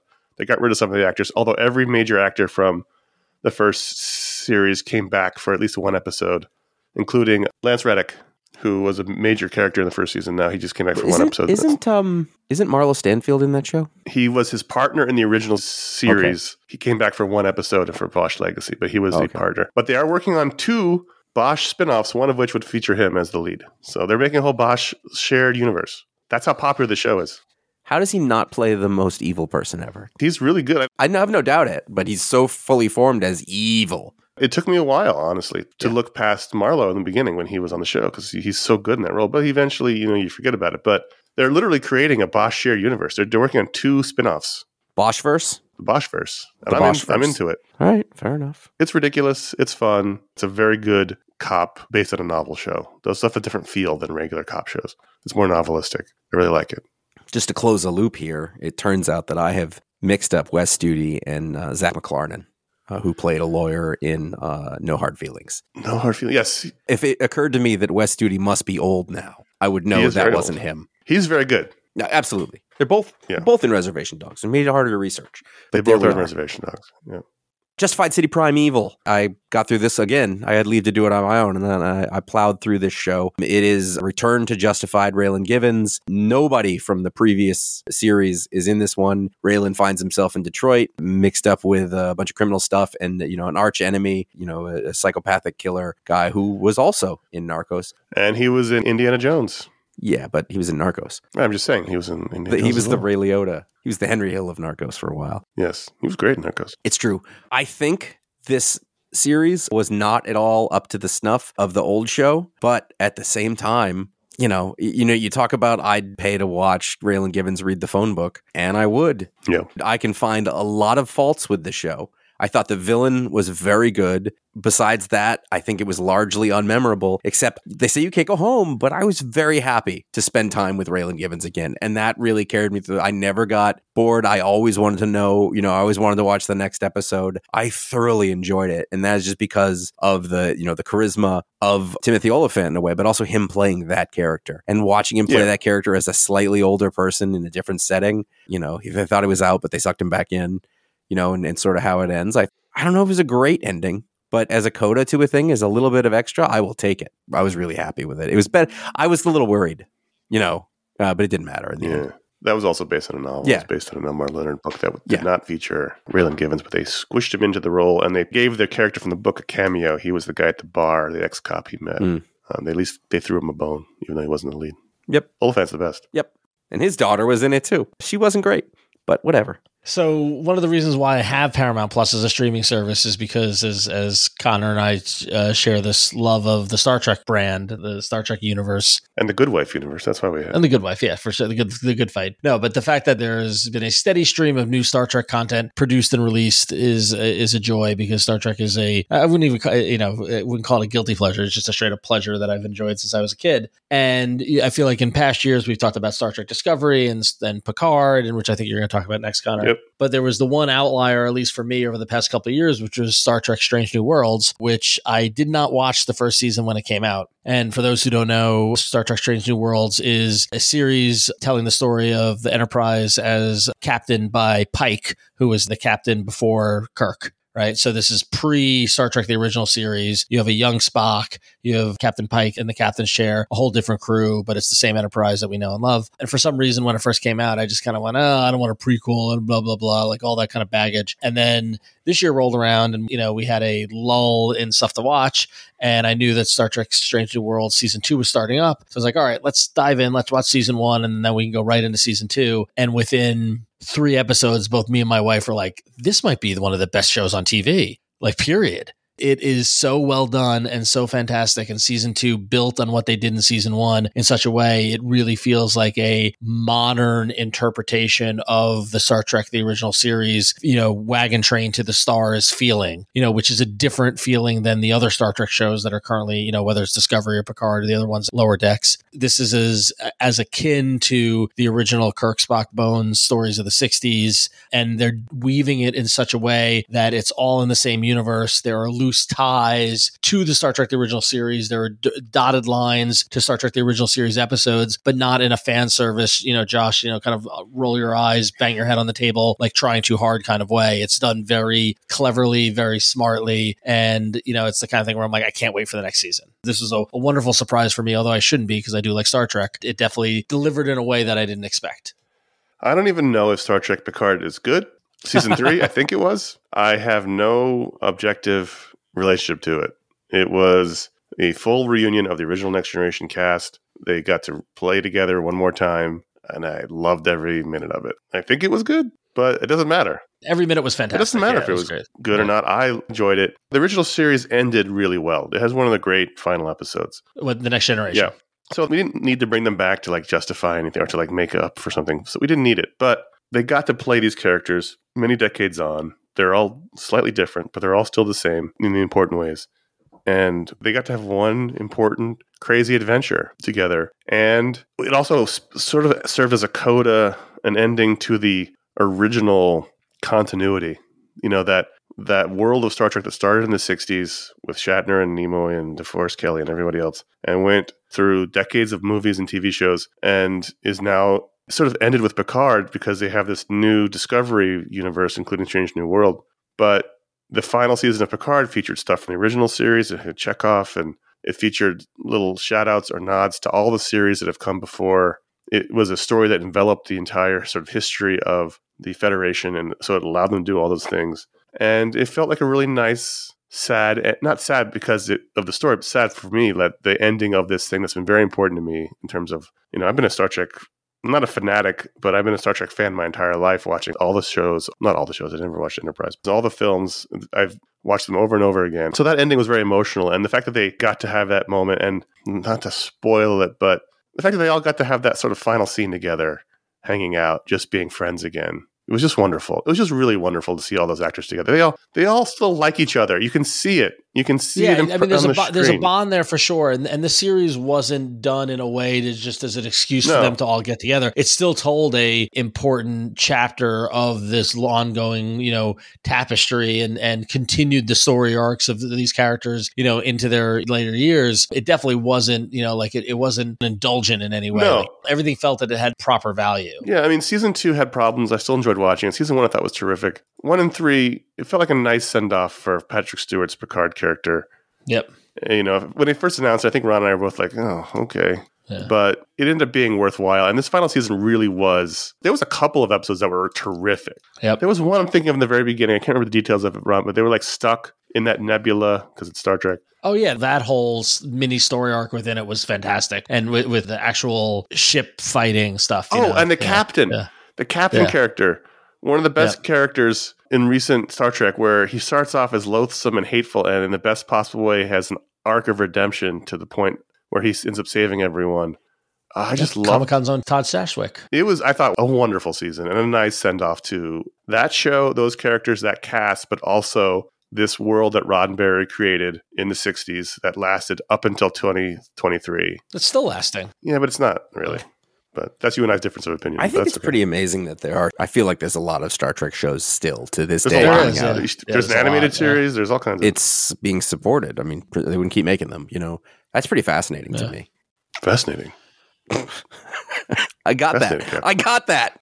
Well, you have your own side to talk about now. For all mankind. I don't know if people like this or talk about it or whatever, but uh, we're talking about an alternate history of the space race. The fourth season, yes, is in process right now, and I am enjoying it.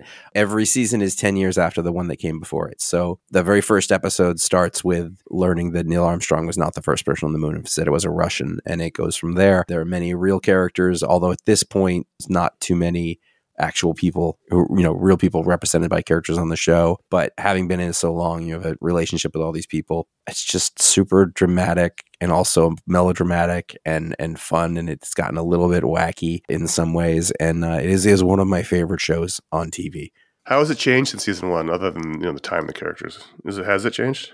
We're in an alternate history kind of thing so there's a lot of like we're right now we're in I mean, has the tone changed? Has the sort of No, but you know, at first you're watching it adhere to real history to a certain extent, and then you see how those things change, and there was a lot of sort of fun in those reveals, and that's kind of past now. And so the stories that are going on, you'll see it interact with the real world, but there's some really sort of intelligent things that are going on where know the space technology in this show is far beyond what our space technology on. So we're in the like we're in the early 2000s i think at this point. Smartphones don't exist yet but they have colonies on mars you know but there's still a soviet union. And so it's much more speculative now based on Mhm. their timeline but it's re- like there's a lot of really subtle things that i think are very thoughtful. Now this is from ronald d. Moore and others, but he's one of the sh- main showrunners who did, you know, the excellent, excellent Battlestar Galactica show. And it feels like that. It feels like that kind of drama and those kind of stakes with a, a again an ensemble cast and a bunch of characters who you're spending time with. It's like I don't think it's a cheap show, but it kind of has a little bit of that feeling of like a sci-fi show, like a sci-fi network Mhm. show, where it's like not quite network money being thrown at it, but in a way Right. that works for it. But Battlestar Galactica again was like that. It was like this is a little cheap, but in such a way that it really lets sort of the acting and the story stand out in a way because you know production's not bad at all, but it's still a little bit. Can I bit. make a of comment about that? Yeah. This may be my old age talking, but I've coming around to the idea that it doesn't matter to me anymore if a show looks cheap. Because ultimately Yeah. these are fancy plays being put on. Exactly, that's the thing. We don't go to a show at Broadway and say, "Well, this looks fake," because it's not about that. Right. I mean, yeah, I, you want it to look nice and everything, but to me, ultimately, it's like if the story's good and you, you're believing the world, I don't necessarily mind if the special effects are not up to par or whatever. Like, anyone who's watched classic British TV, you know, any I'm kind of not drama. here for, for that. I'm here for the story and the characters. Yeah. So to me, it's like I'm watching a really fancy play being put on. If I can see the sets, who cares? It's not about that. It's just a great, smart, fun show. And I, I'm really surprised it's still coming out. Like I'm shocked, but I'll take it. What is it? It's four season Yeah. four now. That's crazy. It's I'm, uh, I'm still cracking up. There was a throwaway joke on John Oliver about Apple TV Plus, where it's Apple TV Plus, where where stars go to hide. Right? Yeah. It's just like they're just quietly all these shows that are just persisting, and you don't even like. I know For All Mankind existed. It, four seasons. There's no stars in it, though. feels like it just came out. Like So, Joel yeah. Kinnaman is the biggest star in it. Like it's not Yeah. that. It's an ensemble. It's like Battlestar Galactica. There were no, Yeah. you know, the, Edward James Olmos was the biggest star in that. Who, you know, who cares? Yeah. Oh, whoa, whoa, whoa, whoa, whoa! Are you slacking off Edward James? I am not. I'm saying that he was not a necessarily a big box office draw in 2004 or whenever that Don't show make him not look at you on set, Ron. I'm really excited for you to talk about this next one. Well, yeah. So it's it's funny because it's like I the, you guys who know me and know how much I watch TV. I don't you know, and it's ironic that you know the, my last two shows I'm talking about here fall in this category, but I don't generally fall for the reality TV genre. I don't think this is a reality TV show. Uh, I mean, it, it definitely if it falls know in what? there, it falls into It that into the premise. I think it is because one of them was not aware, and Right, that was rest were real. exactly. acting. I I know, but I didn't I didn't believe the entire time. Let's let Ron talk about it. Anyway, yeah. So I'll give all due credit to my sister, who has much different TV watching tendencies than I do, who told me over the summer, it's like, you got to check out the show Jury Duty. It's hysterical. And I was like, well, what, what do you mean? And she went on to further explain that, you know, the premise of this reality show is that they, you know, built a fake courtroom and fake documentary being produced about the judicial process in order to pick one subject who's not aware that it's fake and have him go through this crazy jury duty process in LA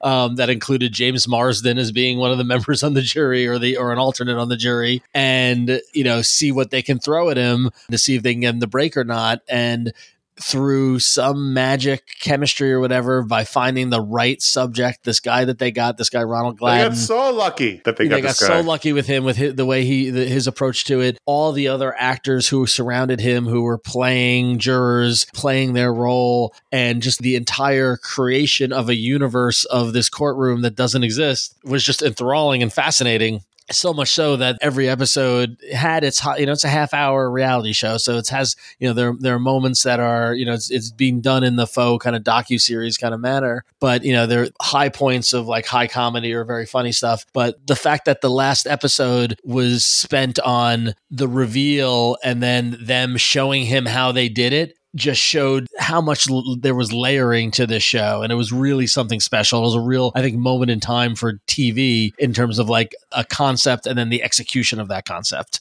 what they did was incredibly hard, and I think people don't Yeah. necessarily understand it, especially for the actors That's- who basically had to improv twenty four seven in these characters. And they had to keep the, this guy ronald convinced that it, they couldn't get too weird Right. So like one of the things that like as they're in the last episode as they're explaining it, they said, "Yeah, you're seeing a couple of minutes of something really crazy that's funny or whatever." And in, to counterbalance that, and I heard podcast interviews with Yeah. the creators and the writers stuff like that. They said they had to build what they call the reality bank, where they would just they would spend six hours of legal procedure, boring, being on a jury, legal stuff to convince this guy that what they were watching was And real. that's all improv. Yeah, I saw Yeah, Marsden so on. Colbert say that. He said anytime he got too suspicious, they would do like four hours of boring courtroom stuff, and that was difficult. Yeah. But I mean, the guy who played the juror who was cyborg, Yeah. like that guy's a genius. Yeah, he was great. Like Yeah. the, the people who were improving this were really good at it, and they weren't big stars. The only one where I thought, and that's because I watched too much TV, where I thought it was they got too close to the sun was one of the jurors, Kirk Fox. I've Guy seen with on the several shows. was it one of those that guy. They said they, they were afraid that he'd he was on Parks and Rec. They're afraid that he'd recognize him. He was on? Parks and Rec. He's also in Reservation Dogs. So I was like, oh Yeah. no, if I'd been the guy, I would have immediately been like, hey, aren't you on? yeah, yeah. But Yeah. Mar- I thought Marsden was terrific. The judge, Alan Barinholtz, who was Ike Barinholtz's dad, was really good. Everyone was really good. And I think I was just really, imp- I mean, it was heartwarming and funny, eh, but I just really impressed that they pulled it off because it's so hard. The production team worked really hard. The actors worked really hard. And they just got super lucky that this dude was maybe the nicest person in LA County. Yep. Yeah. He was so accepting and so patient with these lunatics around him. And you kept waiting for him to do something horrible, and he just never. The most horrible thing he ever did was just make fun of James Marsden's films to his face. That was it. Right. It was just great. And Marsden was great too. Marsden, Marsden was was like amazing. playing a version of himself. And it was just like, oh, it was like, I seriously, it, it's on Amazon's free uh, fast services, uh, Freevee, right? So you can watch it with a couple commercials. Like we not only, we watched every episode, Mhm. including the last episode of The Reveal, and we watched the cast commentary over the episodes. That's how enthralled we were by it. Like it, it was so good. It was one of the shows yeah. of the year in terms of buzz. It was another. This was again. Yeah. This was a TikTok phenomenon that brought the show into prominence because it was out for a while before it blew up. yeah. So good. So another final season was Billions, probably the most unsung show of the peak TV era, which is now over. This was the final season. This includes several people we've talked about, including Paul Giamatti. Damian Lewis, who was the co-lead, came back. He had left the show after his wife died tragically of cancer. So he'd left the show a couple seasons ago, but he came back this season to take down the new bad guy in the show, played by uh, Corey Stoll. And he played this a was bad guy, this was Corey one of- Stoll?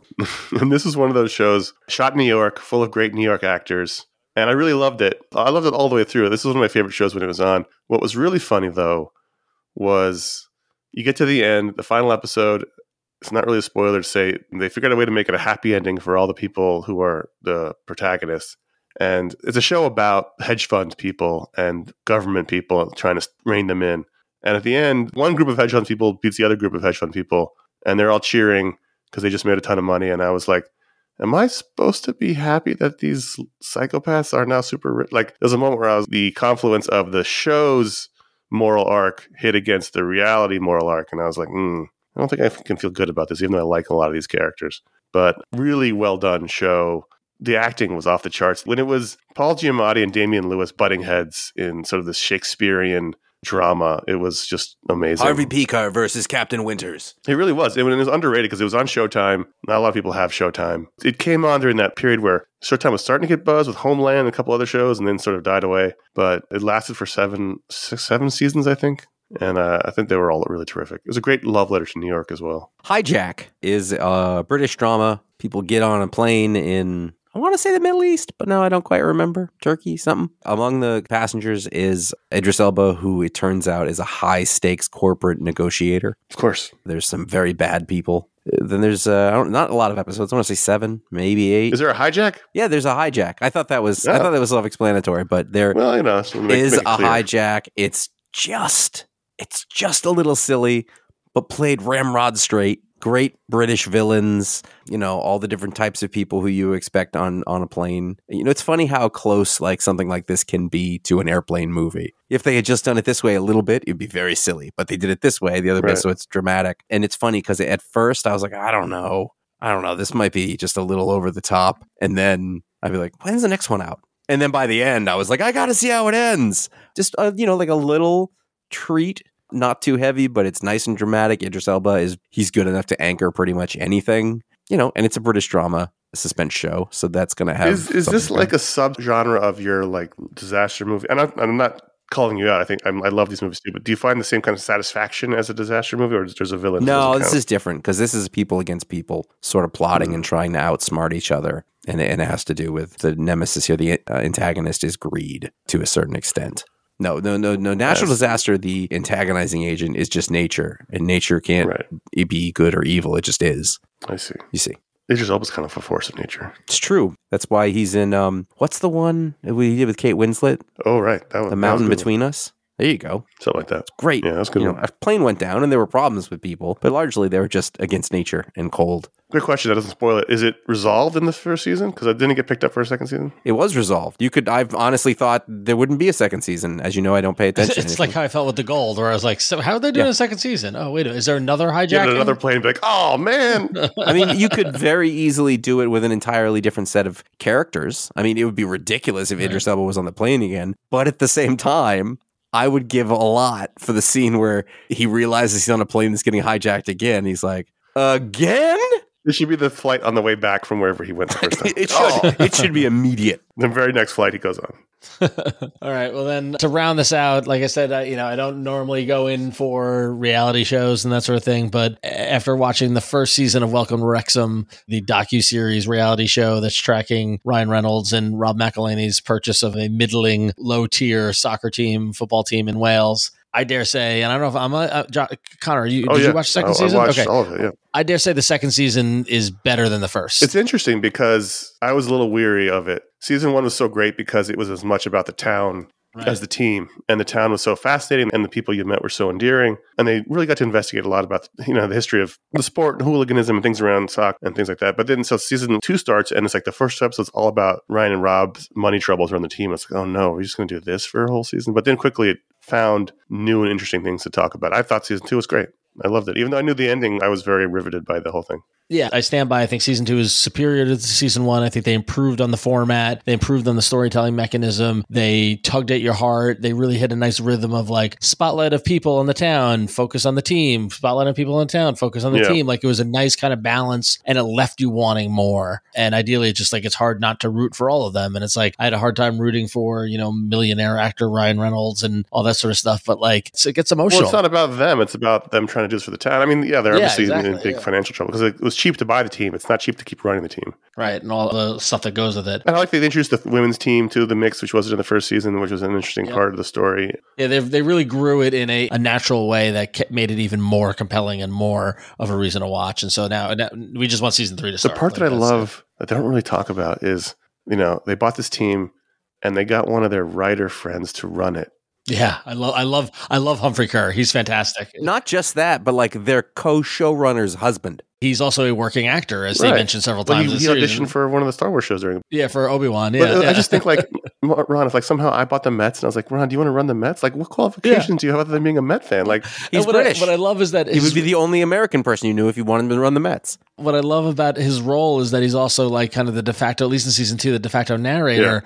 But he also has wild fluctuations in his physical appearance. Yes, he does. You know, like long hair, short hair, beard, no beard. You know, like like, and it's just like we're watching it. We're just like, I, and I know how TV is made, and I understand that they film stuff later on to plug in here and stuff like that. But we're just like we were cracking up about how like the scenes that were happening in real time, he looks completely different from scene to scene, and it's just like Yeah. it's really fascinating. But I, I like him. One I of the things I really liked about Humphrey is that he gave a point of view that you never see on these shows is that the celebrities involved in the middle have massive egos and they have to be handled. And there was there was little bits of that throughout. I was like, and then Ryan spoke and it ruined everything. And I was like, I, like I've worked in television and I know and it works anywhere where there's an executive or a boss, but it's 10 times more with a Yeah. celebrity person. And so like to have him say Yeah. that I was like, "Oh wow, they never talk about that stuff." But in the real world that's a big deal. Yeah. The, the, like the, there was a couple episodes where he like he, he's like and then Ryan texted me. Right? Like, like, it's like and, and, and all the texting conversations and like because Ryan and Rob are in the states and stuff is good and they're, they're hearing about it. Like so it's like you're right. It, it definitely pulled back the curtain on how people really are in that scenario especially on the celebrity level in a very amusing kind of way. But you could also tell Um, they were really caring about it beyond the financial aspect. Oh, yeah, they totally, really yeah, did yeah. want to win and did want to win for these guys. And God, man, the episode with the autistic son was oh God. I mean, Oh, they're brutal. That was- yeah. But there, there was also the episode where the guy that they had hired to help transition, who just stayed, you know, kind of like Chris in the? CEO role, kind of thing. When when went he took holiday, yeah. when he went on a vacation, that was that was very funny, and Humphrey was completely in charge. That was very funny. Let's take a quick break and talk about this is our final show of the year. It's always our, our last show we leave you with for a couple of weeks till we come back in January. And we'd like to take this time to thank everyone who supported iFanboy and our various shows throughout 2023. We put out a lot of shows. It takes a lot of work, a lot of people, a lot of time, a lot of time away from our families, a lot of expense. And we could not do all those things and make it worth it without you, the supporters, especially our patrons at patreon.com slash ifanboy. You are direct supporters. You've unlocked several shows that everyone gets to enjoy, all the Splode shows, including our Media Splode. And hopefully we make it worth your while. We've, you know, there's a Discord community, there's a Facebook community, there's a monthly patron hangout, there's the patron pick you get to vote on our, for our pick of the week show. There's all kinds of fun things you get to do, hopefully that are fun, and hopefully make it worth it beyond just supporting the show, which hopefully is the primary thing you become a patron for. We introduced the tier exclusive merchandise this year, which means if you become a patron and you're a patron for three months at whatever tier you're at, you get that tier's merchandise sent directly to you. You can jump around tiers to get all the merchandise if you want. It goes for everything from stickers at the bottom to really nice hoodies at the top. People really like those. We've been seeing photos of people wearing the shirts and they really like them, and we don't even have them. That's the irony of this. We don't even have our own exclusive merchandise, which we would like, but we don't have it. That's just the way it goes. Only the patrons get it. That's how exclusive it is. So thanks to all the patrons throughout the year. We appreciate everyone who's supported us. And there's all kinds of ways. If you want to be a patron, you can go to family.threadless.com. We have our t-shirts there. There's still some time for the holidays. If you want to get your grandma a uh, Nothing Makes Sense, Nothing Matters t-shirt, you can do that at family.threadless.com. What is this nihilistic shirt, dear? Exactly. Get it for your entire family. And they'll wear them during the holiday dinner. FMO.com slash support is our digital tip jar. And if you want to throw a couple bucks in at the end of the year and don't want to be a patron, that'd be great. If you are a um, unhinged billionaire and you want to toss a couple of million dollars into the tip jar, we'll figure it out. It'll cause a headache. We'll figure it out. I feel That's like people don't believe us about that. No, we'll definitely do I it. I think that they're thinking, listen, I, I can't it's not a bit. like they're saying like they'll take care of it, but I think it's going to be too much for them, and I want to spare them that hassle. And I, we're No, te- no, we're no. Conor and I, we've been here telling you we will we handle it. appreciate the concern. We- oh, we'll handle it. absolutely appreciate it. But at Yeah. the same time, give us that money. don't. Right. right. I mean, if you want to drop 100, 200 million dollars into the PayPal, we'll figure it out. If we're, if we're talking, we're talking. I mean, a paltry six figures. We're gonna make Right. that work too. That's what we do. We make Right. free money work. We'll make change out of that PayPal donation. you want to give us one hundred and fifty thousand dollars? That works. If you want to give us six hundred forty-seven thousand dollars, that's fine too. right. If you want to send it all in pennies or, or nickels, we'll send you an address. If you want to do fifteen billion dollars, we're gonna make that work. That's what we do. There'll be a lot of frantic phone calls and emails, but it'll eventually work itself out. I mean, the show will start coming from a boat. I don't think there's any way around that. ifanboy.com slash Amazon. Welcome to iFanboy Pick the Week podcast featuring Martin Scorsese. Right. I don't know why you make me read these things. If you listen to the show as it's coming out, there's still a week to go till Christmas. So if you want to get any last minute holiday shopping done, ifanboy.com slash Amazon, you can find a general shopping link right there on that page, as well as all of our Booksplode books. You can check those out. If you've listened to those shows and want to check those books out, you can buy those books via those links. And then bookshop.org is our partner with, that helps support local bookstores. You can also find those links on the Booksplode shows as well. And again, we thank everyone who has supported us throughout the year, throughout this year, any year. We say it all the time, but it's absolutely true. We wouldn't be here without you. And thank you very much. Let's move on to music. All right. The hard balance, at least for me, definitely for me, uh, Josh, probably a little bit for you with music is balancing the nostalgia versus the new and the the more current kind of things. Because you know, facing facts, we're getting older, and a lot of the bands that I was into when I was a teenager, for better or for worse, have come back or still around and are playing out. And I'm actually, I was at, I was at a show recently with some friends, and we were talking about this phenomenon, and I was saying, you know, I'm in full support of all you know these guys in their 50s now, you know playing out and doing uh you know releases and repackaging and stuff like that of their of their previous releases and playing festivals and doing these tours because like cash in. They because they weren't making money in their 20s when they were doing it the first time right? So um now that we're all a little older we have a little more disposable income sure make some money off of it. And this year was kind of a banner year for w- one specific musician who's probably on my mount rushmore of music you know kind of gods and that is uh, walter schreifels who originally was in gorilla biscuits and youth of today in the 1980s and then New York hardcore scene, and then helped define post hardcore with, with Quicksand in the early 90s, and then had a successful third act in the late 90s, early 2000s with Rival Schools. Well, this year was a big year for Walter because it was the 30th anniversary of Quicksand's first record, Slip. Rival Schools reunited uh, and toured. Quicksand also toured in celebration of Slip, and Gorilla Biscuits just played a bunch this summer, right? So he was very, very busy. And that together put in one large package gave us a beautiful 30th anniversary edition of Slip vinyl release. The folks at Iodine Records outdid themselves. They did a, you know, kind of a, a standard, just, you know, re release of the album on color vinyl, you know, with a remaster doing the whole thing. But then there was the deluxe edition that came with a nice inch thick book with photos and flyers and writing from people who were there at the time and people who worked on it and all that sort of stuff. And it really became just like a, a great, uh, actually, Walter referred to it as an heirloom. You know, like he's like, hey, you guys put together this thing that documented this amazing thing that we did, and it's you know has a proud spot on my bookshelf. Rival Schools did a similar approach with a different record label. Run for Cover Records did it, where they did a deluxe edition of their first record, United by Fate, with photos and stories and all that sort of stuff, and just really this new kind of deluxe book edition with vinyl kind of is like a new way to that I really like and I wish more bands I enjoyed did because it's just like this beautiful way to celebrate this record that's standing the test of time. And then just the fact that was able to see all three of Walter's bands, Quicksand, Rival Schools, and Gorilla Biscuits live, not once, but multiple times this year. You know, Josh, you and I got together in New York City to see Rival Schools uh, over the summer. I saw them twice on that tour. I saw Quicksand, I think, three times this year. I saw Gorilla Biscuits three or four times this year. Like, it was just a, a lot, a lot of fun. So, you know, it, it is one thing to, you know, kind of, I don't want to say we're stuck in the past, but we're celebrating the past and we're celebrating these songs that we love that we grew up with. This year was pretty special in that regard. I don't know that I have trouble with old versus new because I don't think I bother with new unless I find something, but that doesn't ever happen. You know, what's funny is like the last, I always think of the last new band was when you were like, you should check out this band Cloud Nothings. And that was nine years ago. But, you know, Yeah. so that's how that happens. I just try to find anything that makes me happy, basically, that I want to keep listening to. And a lot of that has been Walter Schreifels' music this year. So that's been a thing. Oh God, I actually really hate how uh, predictable this is to me. But uh, J Mascis of Dinosaur Jr. He has this other side. Pro- he has many side projects. He's involved in a lot of things. This guy loves to play music, but he has a side project called Heavy Blanket, who Ron and I actually saw perform live. They opened for My Bloody Valentine. It's a instrumental thing. There's some weird fake concocted story about some old friends he got together. I'm pretty sure it's just him. A lot of years ago, I want to say it was 2012, they released the first Heavy Blanket album, and it basically sounds like stoner doom riffs. It sounds like uh, instrumental Black Sabbath. It's kind of what it is before. And I listened to it quite a bit, and and I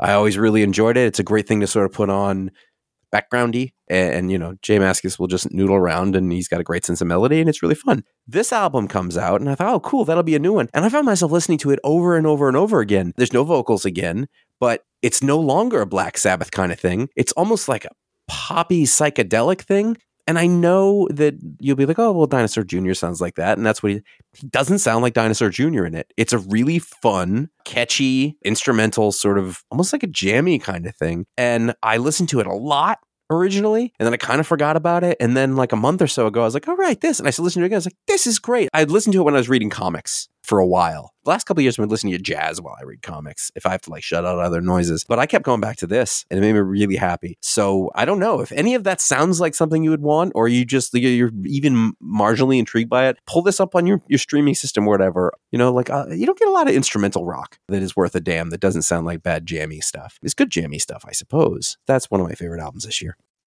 So going back to balancing the new and the old or whatnot, me and my friend Scott were driving to a show. We are actually were going to see Bob Mould play uh, his solo electric, and Scott was driving and he was just playing stuff, you know, off his phone in the in the car. And you ever have one of those moments where you're just like you're talking something and the song's on the background and the song is breaking through the conversation to the point where you have to be like, hold on, what is this? Well, so that's what happened when I heard Sincere Engineer, which is a punk band that originates out of Chicago. It's pretty much the project or the focus project of a woman by the name of Deanna Belos. She started in 2015 as kind of a, her own solo project. They just came out with a new record called Cheap Grills, and it is just, it's great it's got energy, it's got vitality. It falls in the in the punk category, but like she opened for the Hold Steady at one. The Hold Steady does all those shows, and uh, every year they do kind of a residency in Brooklyn over like a week. And one of the nights she opened for them, right? So it's not rancid, you know, kind of Liberty Spike punk, but the kind of more indie punk in that kind of way. But she has a song called Landline, which is just that's the song that broke through. Where I was like, who is this? This is great, and it's just it's just a lot of fun. And like I haven't seen it, I haven't seen them play live yet. I'm excited to if they're. I'm hoping they're going to tour. I know they're doing doing a bunch of shows in the Midwest to celebrate the record release. There's a record release show in Chicago right before Christmas. But the first chance I get to go see them live, I'm, i really want to. The album is called Cheap Grills. The band is Sincere Engineer. I strongly recommend it. It's just fun, fun electricity indie punk. Definitely recommend.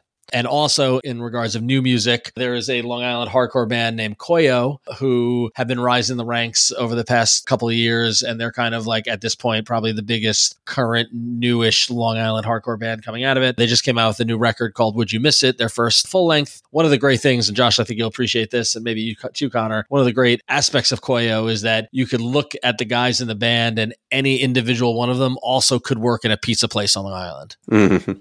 That's what they look like. They just look like Vinny from the pizza place, right? But um, excellent. Their album, "Do You Miss It?" It's a banger. Every song is is great. They are blast live. They had two record release shows, kind of celebration shows here on Long Island. I went to the first one, and it was just like elbow to elbow, packed with kids, young and old, just like continuing the legacy of Long Island hardcore into the future, which is something I'm really happy to see. Koyo is just great, so I oh. strongly, strongly recommend it.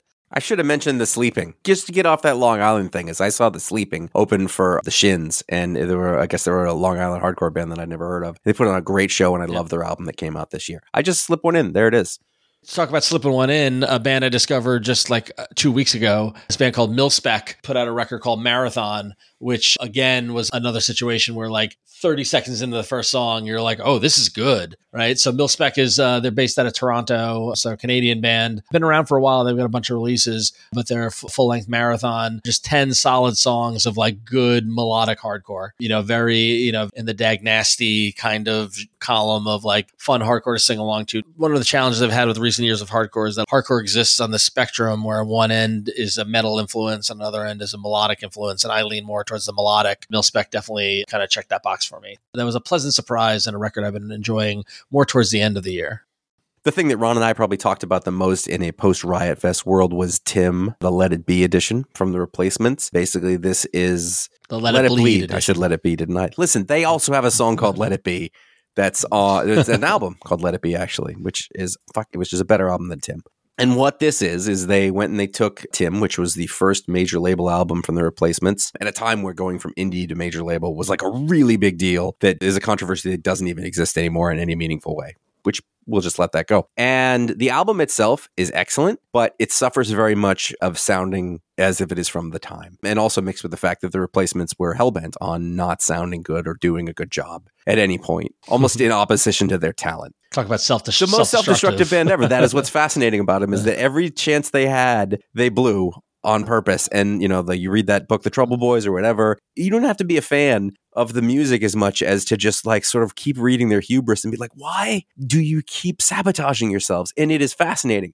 Anyway, getting back around, that's how I got interested in the placements, by the way. That specific psychosis that they seem to have. But anyway, the album doesn't sound awesome today. It sounds very much of the time for much of my life and Ron's life. And we're all the same age. Mm-hmm. Music was produced poorly music sounded really good in the 60s and 70s. And then in the 80s and 90s, they were like, we got all this new stuff. And they made it sound worse. Lots of reverb that didn't need to be there, chorus, all sorts of stuff. And what the producer here was take that album and make it sound like a great recording, a timeless great recording. And you see these songs that are great songs absolutely come alive in a timeless manner. And it's great for that. It's great to hear Bastards of Young not sound like it is from the mid 80s, but instead, 84? 8045? I forget. But no, just later. sound like it's later. a great album. But not only that, but what this represents is I don't necessarily want them to go through, but there are a lot of wonderful albums that if they could make them sound as if they were being recorded today, you know, by Steve Albini or by who, you know, just to sort of let the song shine and take out what were ultimately bad production ideas. They'd be amazing. Well, yeah. What got me about this is with listening to it, it just sounds like a completely yes. different record. Like it just like you hear stuff that was mm-hmm. in the recording that was so buried in the mix that you didn't know was right. there before, right? It just it felt so much more alive and real. yeah, it just it, and it, I, I'm, I'm, I will not lie if yeah, if they do this to Zen Arcade by Husker Du, I couldn't be happier. Yeah, I don't know if they I don't know if they would though. No, and, and that's all fair, but I think that I think yeah, that that would yeah. lend so much to. I think I don't know if it makes it more accessible, but like if it feels like oh, this sounds like it should. This is like the Giles Martin remixes on the Beatles albums. It's hard to be upset with them because what they did was they got rid of the garbage sound and then pulled all the things forward right. that you were supposed to hear from the beginning. Anyways, it's really fascinating. It's one of those things where I heard about it, people asked about it, and I thought I'll get to it. And I thought it can't live up to what people are saying. People always exaggerate this stuff, and it was even better than I would have imagined. Huge thing. Yeah, mind blowing.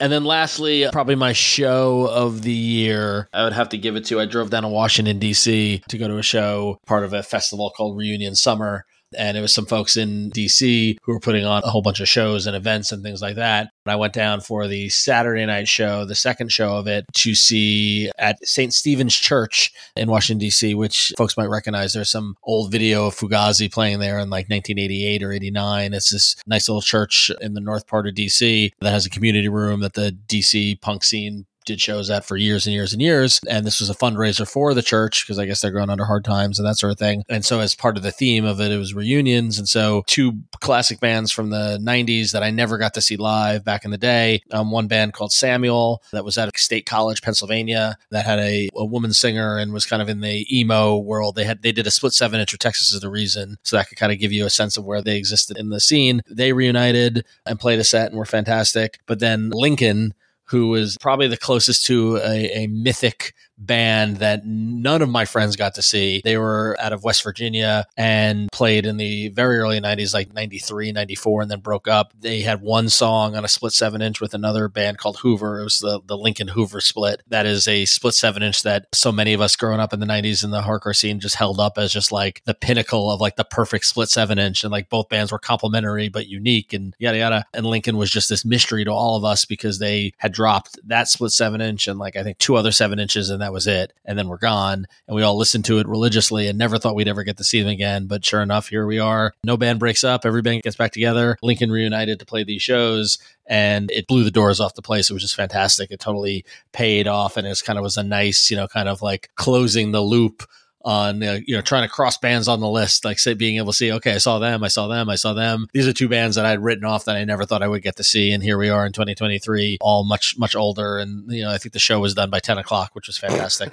So we can all get home and get a awesome. good night's sleep. Yeah um, it was worth the train ride down to dc to be at. I actually ran into people i knew from back in the day in the 90s from the scene who, who remembered my zine and all that sort of stuff. So it was it was a really great kind of experience to go through and both bands were awesome. Samuel and lincoln are now actively playing playing shows. Samuel did some tour dates. Samuel, they had a new record they got back together and, and were rehearsing and then wrote new music. And so they put out a new record and they also put out a record that collected all of their stuff from the 90s all onto one release. And I, I strongly recommend them as well. They now go by Samuel SC for State College because I guess there was some copyright conflict with another band called Samuel or something. But yeah, both were fantastic. And it was just like, never thought I'd get to see him. And I did. So I'm very happy about that. All right. So last year we didn't talk about podcasts. We talked about games. This year we're swapping it and talking about podcasts and not games. And let's start it off, Josh. For me, I think Strike Force 5, the Colbert, Fallon, Kimmel, Myers, and John Oliver podcast that took place during the strike, name's actually kind of brilliant when you put it together that way, was one of my favorite things. Not favorite podcasts, one of my favorite things to listen to four brilliant people and Jimmy Fallon riff off. I'm I'm overselling it. You a did that joke on the, on the Media Splode. Did I? I'm still Yeah. not sure if he's really dumb or not. It was the mystery of the whole thing. I know that he wasn't up to speed. Anyway, it's not the point. To listen to those guys riff with each other and listen to the, the way that their different comedy minds work. And I'm 100% a David Brent when it comes to comedy, is that I consider myself a non existent or failed comedian, but I love the mechanics of it. And so to listen to the way that these different people tell jokes with each other and for each other was a fantastic time. It was laugh out loud funny almost all the way through every episode and the fact that it had to end upset me. But then in fact the fact that it even was able to exist is amazing. At no point in history would this exist you know where you know couldn't. in well right no it, that's true but also like in the 80s 90s these people were rightly or not rivals to each other. They didn't interact publicly. That was not the story. The networks would have never allowed it. But here we live in a different world and they're comedians who respect what each other do. There was bits where they forgot that they were on a podcast in a way and you know they were talking about people and fucking naming names. You know like jim belushi not well regarded in this group. Nope. just little things like that that made it feel like it wasn't a show as much as it was a conversation between people whose job is to make jokes It was very, very funny. But one of the things I liked about it the best was that only really, in America at least, these five guys or so can have these conversations because they're the only ones who really know what Mm-hmm. Yes. it takes to do those shows. And so i liked that too even just the conversations in the beginning more so they had a couple of shows where they just talked about the mechanics of their show or stories behind their show and only they can really commiserate those are the conversations i really found fascinating Mhm. where like what do you guys think when this happens or has this ever happened to you where this where you do this that's interesting to me Mhm. you know from everything i've ever read about or heard about doing these shows it's you're living in this bubble that you can't get out of forever All the time. in it and so you don't get this as they get to talk about it that much right with the people that could understand what they're going Can you through. So that was imagine interesting how therapeutic that must have been for these guys to be able to do it Right. all together with them? And like we got to sit in on it. And like I don't watch most of these shows. I just like I don't care about celebrity interviews or, for, or whatever. But being able to see, you know, people who I don't think John Oliver should have been there genre wise, but uh, whatever. He's he's brilliant. Uh, You know, I just I I didn't know what it was until like Conor, you sort of mentioned it as if I did know, and I was like, oh yeah. And then and then you know my wife just mainlined them. She's like, you have to listen to them, and it's one of those things where you know I'll take a laugh any day of the week, and I'm out there walking my dog and fucking laughing, and then by the time you get to the last couple episodes, I knew that was it, and so I had to like save them. I was like, nope, I gotta wait. i finally just listened to the final one a week ago oh, it was delightful. I was driving home and I was like, ah, I was stuck in traffic and I knew I was going to be there at least an hour. And I was like, oh, fuck it. It's time. So I did it. It was good. The Dave episode was terrific. The John and Stewart episode was terrific. The big heartbreak is that apparently Colbert screwed up. He was supposed to invite Conan. Conan didn't get, didn't get to come on, which is sort of on brand for Conan. And so I do wanted to mention Conan O'Brien Needs a Friend. It's a podcast that I don't listen to slash watch every episode. That it really depends on who the guests are. Even though I think Conan and his co-hosts Sona Movsesian and our, our old podcasting pal Matt Gourley are very funny. There's just so much to do in the world that I only really check in when I see it's just someone I really like. He's got on it, but he had a ton of guests this year. That It's like the approach of Marin. Like I only listen to Right. Marin when it's somebody who I actually want to hear. Yeah. I know if I'll listen to a random episode, it'll be funny, but I just don't have time to listen to them all.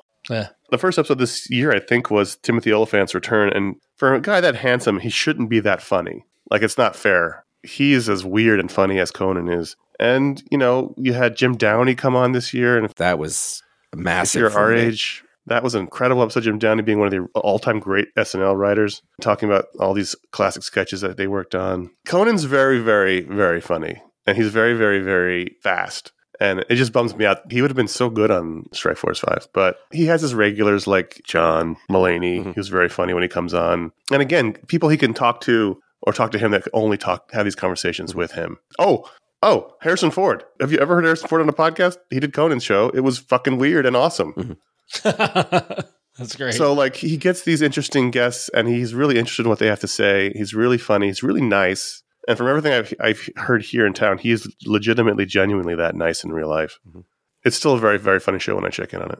One podcast that I started listening to this year was actually one that was on Conor's list last year that we didn't talk Right. about. My podcast listening has gone way down because of you know lack of commute and all that that sort of stuff. When you run, do you listen to podcasts or do you listen to music? Yeah, no, I do, but I but I run enough to listen to the podcast I was already Sure. listening to, so I wasn't really expanding what I was listening to that much. But I started going into the city more often for work, and had you know had a little more time, so I started uh, so I, I expanded a little over the summer, and so therefore I don't listen to the Conan show, I don't listen to any of the Ringer shows or anything like that. But Conor and a couple other people I know had recommended the Town with Matt Belloni, which is a joint production from the Puck Media news site and the Ringer, and it's basically just a half hour you know two or three episodes a week covering entertainment business you know in you know the town referring to LA and Hollywood and that sort of thing it's fun and insightful to listen to it's covering the current events of what's happening in the entertainment industry with a perspective from Belloni who was a um, lawyer I believe he was a He was lawyer a, right he was a Conor? lawyer, then he became the editor of the Hollywood Reporter with Kim Masters, and he did that for Right. forever. And then he left Oh. that yeah to do Puck. I've told you guys that Kim Masters was the wife of a friend of mine who I used to Yes. work with, and I go play music with him, and she didn't like me.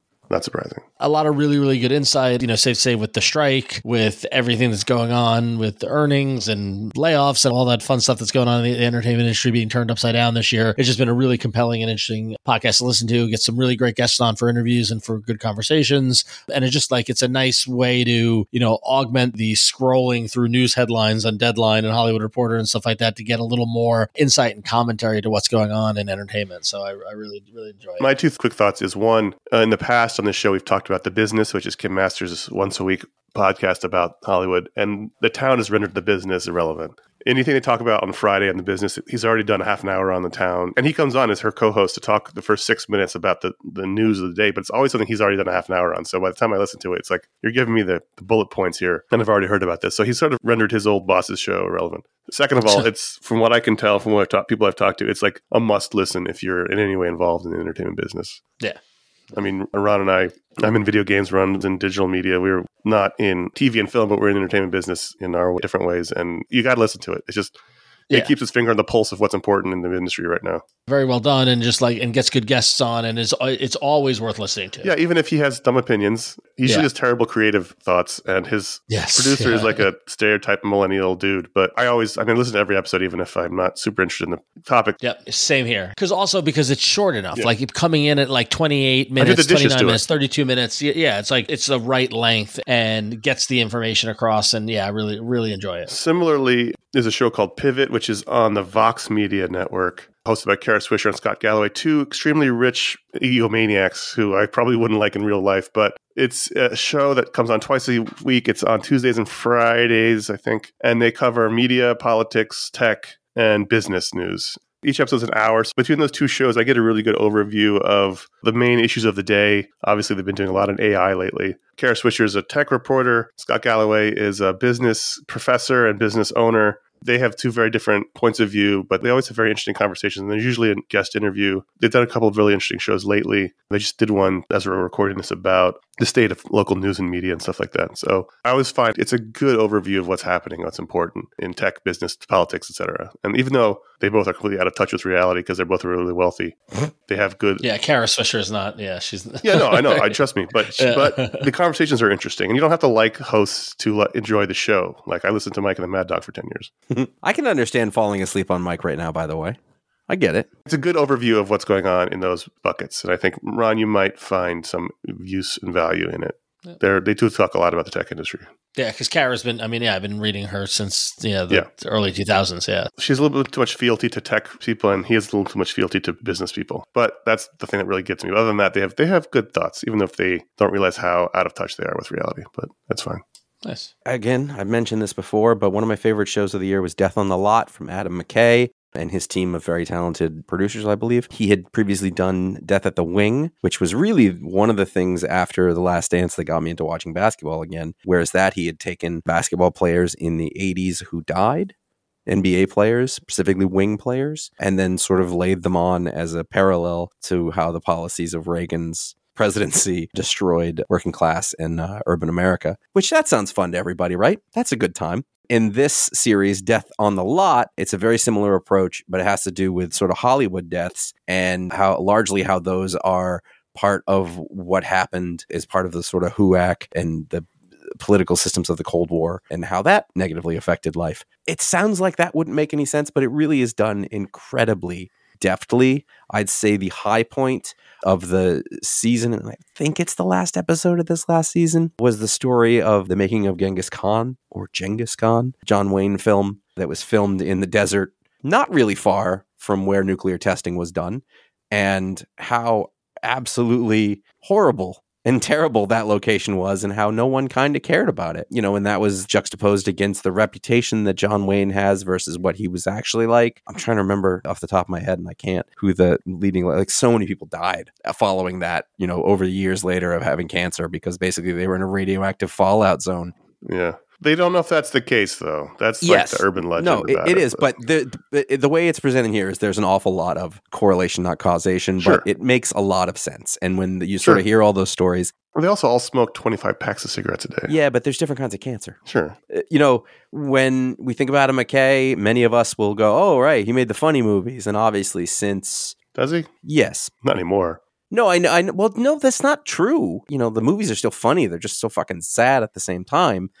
But it's definitely not like he's not a comedy director anymore, and you could see that. It's funny because if you watched what's the Mark Wahlberg, Will Ferrell one, the other guys, and I Mhm. think that I don't know if that was his first sort of political, like it was a funny movie on the, on the surface, but underneath it, it's all about rich getting richer and poor getting poorer, mortgage, you know, fraud, stuff like that. Steve Coogan is the villain in that. Anyway, the point is he's still funny, but the funny doesn't overshadow the serious, or at least just the really interesting stories. I listened to the first episode if you've mentioned it I enjoyed it, but I just get lost in all Sure. the I don't have time without a commute. There's a good George Reeves episode about the de- the death of that Is sort he of narrating all of them? Yeah, he does. he has that voice problem. Yeah, he has a tremor. Yeah. I looked it up. I was like, "What's going on with his voice?" And I actually really liked that he kept doing it. Like he, he was like, "Well, this is what I sound like. This is how I'm going to do it." I, I, I love that show. He has the ability to put resources into it, and so you know, so much history podcasts and story, or you know, just people sitting around who are talking and read stuff off of Wikipedia is not good. But you know, I felt like it had journalistic standards, but it was done in sort of an oral storytelling style. Loved it. Are all these shows, are almost all these shows from networks? That one is on. It was on one of them, I think. Yeah. Look at us playing into the podcasting narrative. Yeah. Listen, we're all guilty of it. Plain English with Derek Thompson's on the Ringer Network. That's another show that comes out twice a week that I don't listen to every episode. It really depends on the subject, but he is a writer from the Atlantic who, you know, does an hour or so on a topic. Sometimes it's topical, sometimes it's evergreen. He did a really um, great series on the history of Israel and Palestine after obviously the war started. Several episodes in a row from various points of view with various guests of various political and ethnic backgrounds. And it really gave you a really interesting overview from various sides of that conflict. I don't always like. There was one episode about like what is happiness. I was like, I don't care, and I turned it off. So like, if it's an interesting topic to me, I think he does a really good job of doing a a good look at the subject and gets an expert to come on and talk about it. And he's very curious, smart, and it's worth it. Again, if he pops up, you're like, oh, that's an interesting topic. I want to know more about. It's usually going to bring you something, some sort of knowledge you didn't have before. So I went from last year and before that listening to zero podcasts on the Ringer Network to now listening to two. Because in addition to the town, I started listening to The Watch, which is a podcast with Chris Ryan and Andy Greenwald, which is essentially our media explode show. It's just two friends talking about what they're watching on TV, right? Yeah. I happen to know Andy Greenwald. I've known him for a long time. I actually he interviewed me. He wrote a book on emo in the early 2000s, and I was interviewed in that book. If you go look it up, it's called Nothing Feels Good. And since then, have you know marginally stayed in touch and that sort of thing. And knew he's been doing this podcast. And, you know, he wrote for Grantland and was part of that whole kind of orbit around Simmons and that whole grouping. But I honestly can't tell you what made me start listening to Right. it. I mean, it's like us; they've been doing it for many. I think they like they're, they're their six hundredth episode or something like that. You know, they do two episodes a week. But there was some moment in time where I was like, "Oh, I'm going to listen to this," and actually ended up enjoying it. I knew nothing about Chris He's Ryan, funny. and turns out that he's you know also into hardcore and into some s- similar music and and that sort of thing. And so like they have a good rapport. It's like it made me laugh because I'm like, "Oh, this is what it must feel like for everybody listening to iFanboy," right? So, um, but you know, they've had some good conversations about you know, about TV and the stuff that's uh, you know that's on and active in production, like on a weekly kind of what they're watching and and critique of episodes and things like that. There was I, I don't remember the moment that made me start listening to it, but I started listening to it and haven't stopped since.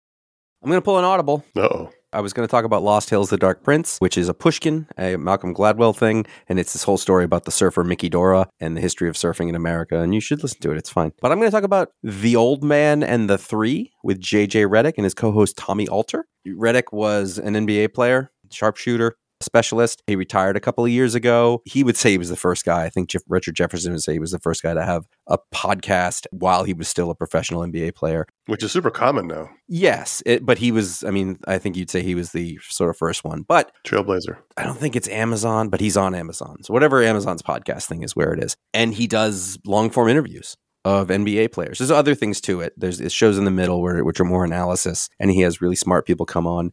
Athlete interviews are not always awesome, but he's a wonderful interviewer. Like it's kind of shocking. I've had people say, I've heard the phrase like God doesn't give with both hands. And JJ Redick is quite handsome. He was a pretty good basketball player and had a whole career, but he's a really good interviewer. And you might hear him on ESPN calling games sometimes. He's so boring in that role, but he asks wonderful questions. He has conversations. He, you know, can relate to his subjects. I've been so surprised to sort of listen to long form interviews with other athletes and stuff that he's done and sort of a basketball mind that's very, very interesting. Some of the analytical shows that he does in the middle, uh, Tim Legler, another former player, and Richard Jefferson are really great to sort of have a different perspective on NBA games, you know, but largely like the, thing that I kept coming out of it is, is like he's a really intelligent he's a good listener and he knows how to ask questions. And again, you know, when we talk about, you know, the way that I want to do interviews is I want to find out about those people and where they come from and what makes them tick, not necessarily, you know, basketball questions. And I think that he's really wonderful at that. It's incredibly impressive. And I actually listen to it, not every single episode, but very frequently. It's a great thing to throw on.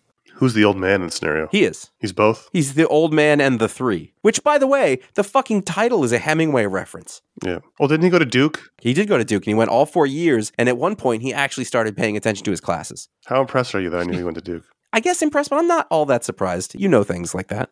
Finally, I want to talk about a show that Josh mentioned on one of our Media Splode shows called The Set. This is a true, it's not true crime. Well, I guess it is a true crime podcast, but it's not that kind of true crime podcast. It's a look back on, Kind of documentary. it's more of a documentary, early 90s crack fueled crime ridden New York City, focusing on the 3 0 precinct, which was incredibly corrupt.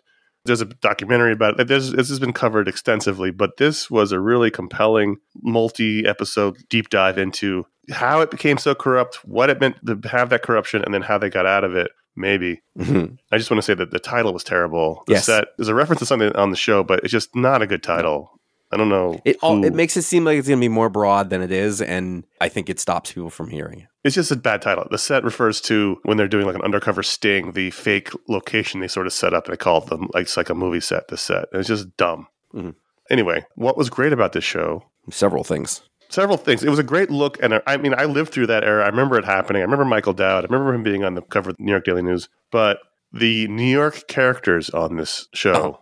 Were unparalleled. I several times had to check that those were not reenacting actors. I thought there's no way that all of these people sound so much like central casting New York cops because of the way they were talking and the sounds of their voices. And in fact, the stories. The stories sounded fake. And I had to keep reminding myself that these are, eh, by the way, also fantastic production in terms of getting first person interviews on tape. Zach Levitt was the host. He got really incredible access, including to many of the cops who were on the take and the, the criminals they were working Oh with. Um, That one guy. it ends up being a very heartbreaking story, not just because of the corruption, but because some very well meaning and courageous people tried to put an end to it, and politics got in the way, and egos got in the way. And they did a good job of cleaning it up, and you can argue about whether how clean it actually got. But then there was the one guy who worked for the prosecutor who was was he an ex cop? I think he Oh, was. I know who was mean. like the one, yeah. he was like the kind of the hero of Yes. the story, and he just got his legs taken out from him at the end. You know, trying to do the right thing, and it was just incredibly frustrating. But it was a really compelling listen. You know, you don't have to have been a New Yorker like me at the time to enjoy it. Josh certainly wasn't, and he enjoyed it. Really great story, really compelling story about corruption, the nature of corruption, how easy it is to become a corrupt cop. These guys don't enter the academy with the intention of becoming a corrupt cop. It just sort of happens, and it was an interesting look at that. You know, there's a couple guys at the beginning you think, oh, that's the good cop, and nope. And so, really fascinating how murky and gray and no easy answers there are to these problems. the nature of those stories, you think that can't be true. So off, like the things that the cops did, it's a lot like, oh Christ, the David Simon show that he just did. The Deuce. No, the street, you will, the, Oh, we, own this city. That's right. Yeah. And you're like, oh, cops would, and it's, it was so bad. It's, you won't believe it, but it's true. Yeah. It's crazy. Yeah, it was a very good, very good yes, show. absolutely. All right, let's turn to books. We love books. We love to read. We love reading comics. We love reading prose. We love reading all kinds of books. I've been in love with this Thursday Murder Club mystery series. I think it's the fourth or fifth book I'm talking about here, The Last Devil to Die by Richard Osman, who is a former British TV writer and presenter who quit his job on TV to become a full time novelist because his books really got popular. The general premise of these books is it takes place in a retirement home in rural England, and these adorable retired British people in their 70s solve murders, one of whom it helps is a former MI6 spy besides the fact that it's incredibly funny, besides the fact that he's such a gift for language and voice and character, and everyone is really delightful to be around, this book was really something because it dealt with some really heavy issues and it did it in a really deft way. One of them, not the main characters, but one of the main characters is uh, I don't want to spoil this. One of the main characters is secondary character has had Alzheimer's this entire time. These four books, and this is the book where it finally comes to a head. And we hadn't really dealt with that kind of thing in this book yet, even though these are people surrounded by really old people who die. We've had other people die in the book just from being old. This was really rough and emotional, but it was handled in a way that didn't overpower the book. It didn't drag it down. It made sense for the characters, and it really gave it a depth that hadn't been there before in the other books. And it's really terrific. The books are great. If you love a sort of murder mystery with heart and humor, I can't recommend Thursday Murder Club books enough. But this most recent one, The Last Devil to Die, was really, really well done. He started off out the gate a great writer, but he's getting really, really good now. You are going to notice a specific theme to my obsessive reading this year. And I'm going to start with The Wager, A Tale of Shipwreck, Mutiny, and Murder by David Grann. I can't believe you read this. This has been on my to read stack for a while. He wrote Killers of the Flower Moon. No kidding. Yeah. Basically, this is the story in the 1750s. Uh, this is all going to be about British. Oh, murder. sorry. By the way, one more point before you go going. This was supposed to be Scorsese's next film, an adaptation of this book. Oh my God, it'd be an amazing movie. I think that's out the window now. 1750s, all of these are about British maritime. Everything I'm going to talk about today. Ship crashes. There's a great deal of hubris that takes place between the people, you know, by the way that the ships are socially classed. They end up on a beach. It's sort of a story about the worst parts of human nature, but it's a very difficult thing to research. And I think the amount of work that was put into being able to tell this story by going back through any available documents and also having to sort through the subjective points of view that let you tell those stories was pretty fascinating. It doesn't really make you feel good at the end, but it does make you feel like, oh my God, how did people live through this? And I think that's one of the reasons I really like these kinds of stories. Then 1754, uh, maybe not exactly right on the date, but you know, at that point, you know, they're sailing around the world, but they don't know anything. Like they don't right. know what scurvy is. They don't know why halfway through a given journey, everybody their joints start to fall apart and they start bleeding and they're in horrible agony. They don't know why yet, but they keep doing it. You know, this is one of the reasons that I read history, I think so often, is that you want to know how people responded being in that world. People are no different now. They just had a different set of circumstances. And the way that people behaved on this is it's a story of shipwreck, mutiny, and murder. So you know that'll that'll sort of tell you what you need to. But the sort of egos clashing and and you know class society in Britain and in the Navy is pretty compelling. As you can tell from from our podcast choices and a lot of just the discussion of this, you know, we enjoy entertainment and entertainment has been born out of Hollywood for better for worse. And so when Hollywood, the oral history by Jeanine Basinger and Sam Wasson came out, I believe Conor last year for Christmas, we both got each other this book. It was an O. Henry moment. Yes yeah, it's a real, real fantastic moment because it was right up both of our alley. And I feel like over the past couple of years, there has been a tome, thousand page esque oral history book that completely kicked my ass. You know, last year it was the HBO book Tinderbox. Mm. This year it was this Hollywood book that took me forever to get through, but I enjoyed the hell out of it as, you know, it took uh, a wonderful journey from, you know, the 1920s all the way up to present day to hear from the people who made the movies that we love and their perspective on it. And it was just a, it was just a joy to get lost in the Hollywood studio system of the 20s to the 50s and then the rise of alternative or auteur cinema, you know, in the 60s and 70s and leading into the, you know, superpowered agents and blockbuster of the 80s and 90s 90s and you know and then you know speculation as to where we'll go from there just it was i thought it was a blast to read and love the oral history format and the longer the better yeah it was interesting because it was all compiled from afi interviews that they've yeah. collected over the years so it wasn't like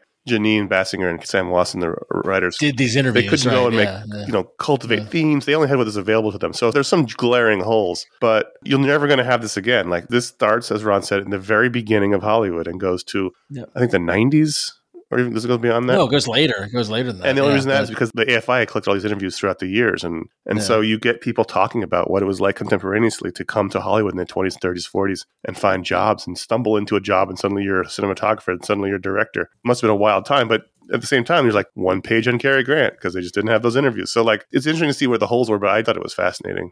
Yeah. the totally only thing was after a while, I had to give up on the idea of keeping track who all the people were talking. Oh yeah, I just took the surfing approach of just ride the wave. Right, because in the beginning, you I kept. I kept Yeah, flipping back to the table of contents. To, oh, that's okay. That's Yeah. the costume. Then I was like, I can't. I had to do that with the HBO book Yeah. after a certain point. Then you get the names you know. Then you're like, okay, Yeah. I know who those people. In the beginning, I'm just like, okay, that's the that's the fucking lighting go director. I don't really know, Yeah. but it was it's a great history book. there were cues in their comments and and, and Right. the, the what I thought was great was that the research that was done and then the thematic grouping of the quotes to make it seem like a discussion that wasn't really a discussion around a topic. I thought it flowed really nicely. It's really well done. Speaking of history, this year I read Rogues: True Stories of Grifters, Killers, Rebels, and Crooks by Patrick Radden Keefe, a writer that Josh and I both admire quite a bit. Yes. This is a collection of his New Yorker profiles. Bit of an anthology. It's an anthology about 20, 25 page profiles on various people. They're not all bad people. It ends with his famous Anthony Bourdain profile. I guess he'd fall under the Rebels moniker, but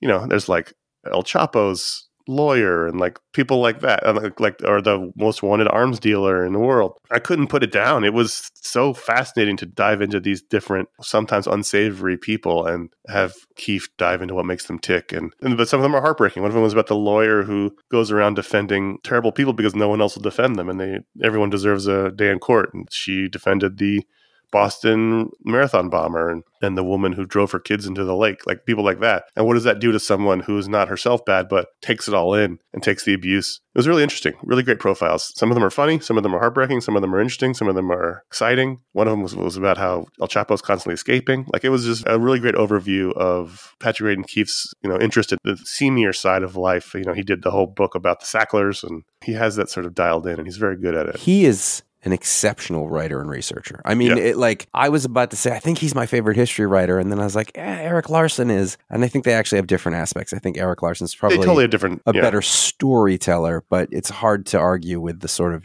amount of information that Keefe can. I was going to say distill, but it's not like he holds a lot back. I almost put in the podcast section one of his podcasts, and I remembered that I had to listen to that last year, not this year. Good. I'll you about that after the show. I went back and I, I did. This is not about English maritime. It isn't. I'd forgotten about it in there. In fact, it's very much not about English maritime. I had finished Kavalier and Clay, and I, we talked about it at some point, and I was just so you know to go back to something and have it be even better than you remember it. Oh, we did we did a, a book split on it. That was what it was. And Yep. and afterwards, I was like, I I need some more Chabon. I need something. And so I said, all right, I'm going to read this Yiddish Policemen's Union, a novel, which I believe was the book that he followed up It was because I read it next and I couldn't make it. through. Kavalier and Clay. So, and I don't know that I would have at the time, but I can't think of another book like this. It is an alternate history of a world where, following World War II, there was no Jewish homeland. So Israel didn't happen, but none of the people wanted to take the Jews, refugees, which happened. But so they were placed in Alaska. And so what you have is this little area of Alaska that has been populated by Jewish people following uh, World War II until, ooh, I'm trying to remember the time, somewhere between the 70s and 90s, I think. And you're with these cops, and there's, you know, the one good cop trying to do the right thing before the partition happens because they're going to kick everybody out. It's going to revert back to the U.S. So was the land not technically part of the U.S.? It is. It was like a. It was. It's a, a little like Hong Kong, I guess. Hmm. I see. is they're going to be you know repatriated somewhere you know go live but they had their own sort of homeland but instead of it being in israel with all of that Mhm. it's in alaska Interesting. it reads a lot like if you were listening to new york city cops but there's a lot more yiddish involved you know all of the details character details the thing that he does is tiny character moments i think better than Yep. anything else and I, and I don't mean to minimize the rest of what he does in books but he makes a character come alive by giving them details that you can immediately recognize in people you know or in yourself. And uh, there was a lot of that. But also, just this book was so fucking weird. It wasn't weird. Like you could read it, you I have no problem. But just as a concept, like I missed the part in the beginning that kind of told me what it was, and I'd be like, "Wait a minute, did this happen?" And so, like, I, I, went and I, I was like, "Oh, okay." Once I sort of got my grounding again, you know, I, I can't tell you like I loved it. It's one of my favorite books, but I was incredibly impressed by it, and I really enjoyed it you know, people tend to read the same kind of things over and over again. And I read this and I was like, I've never read that before. Right. Really great. In 2020, the legendary newsman Pete Hamill died. He was one of the towering giants of New York media. He ran the New York Daily News, he ran the Post. He had uh, basically every job you can have in New York journalism, and he was one of the famous people along with Breslin at the time. And so when he died, he'd also been a novelist. And so in, in many of his obituaries that I read, they listed his books and they talked about him. And one of them caught my eye, and I ended up uh, picking it up around 2020, not reading it until this year, called Forever, a novel by Pete Hamill. And it's a fantasy story about a young Irishman in, I believe it starts off in the 1600s, who through Irish mysticism ends up gaining immortality only if he never leaves the island of Manhattan. Basically, Cassidy. And so he has to stay there through the history of New York. And so he is he's there, you know, Jesus. pre-revolution. He's there through the revolution, the Civil War, and it goes all the way up until the 2000s. It was simultaneously an interesting fantasy story about this guy, and he has things that happen to him and characters, and there's conflict and things. But also, it acts as a history of the city. And I kept find myself constantly going to Wikipedia, and many of the things he's involved with or the events that happen around him are th- real things that happen. He's there for when the city burns down. At one point, it was mostly a city made of wood buildings, and it, there's a fire. Opinions still differ whether it was intentionally set or not. That basically burned the entire city to the ground. It was allowed to be rebuilt in stone. Cholera epidemics, war, this whole spy plot that he's he puts him in the middle of, which is a real thing. I ended up learning a hell of a lot about the city I was born in, didn't know about, and found it interesting. The last bit was a little frustrating. He skips what I was looking forward to, the most interesting part. Like it goes from like the Civil War to suddenly he's like it's like 1999. It's, whoa, you skipped a lot of things. Missed did all he, of Al Smith. yeah, what about the telephone? Did he find that interesting? I really liked you know, learning about the city. And it was a good story too. And it was a, it's a revenge story and it's a fantasy story. And if you don't know anything about New York or the history of it, it really does open your eyes to things. And it was a really a good book about New York as well as about this character.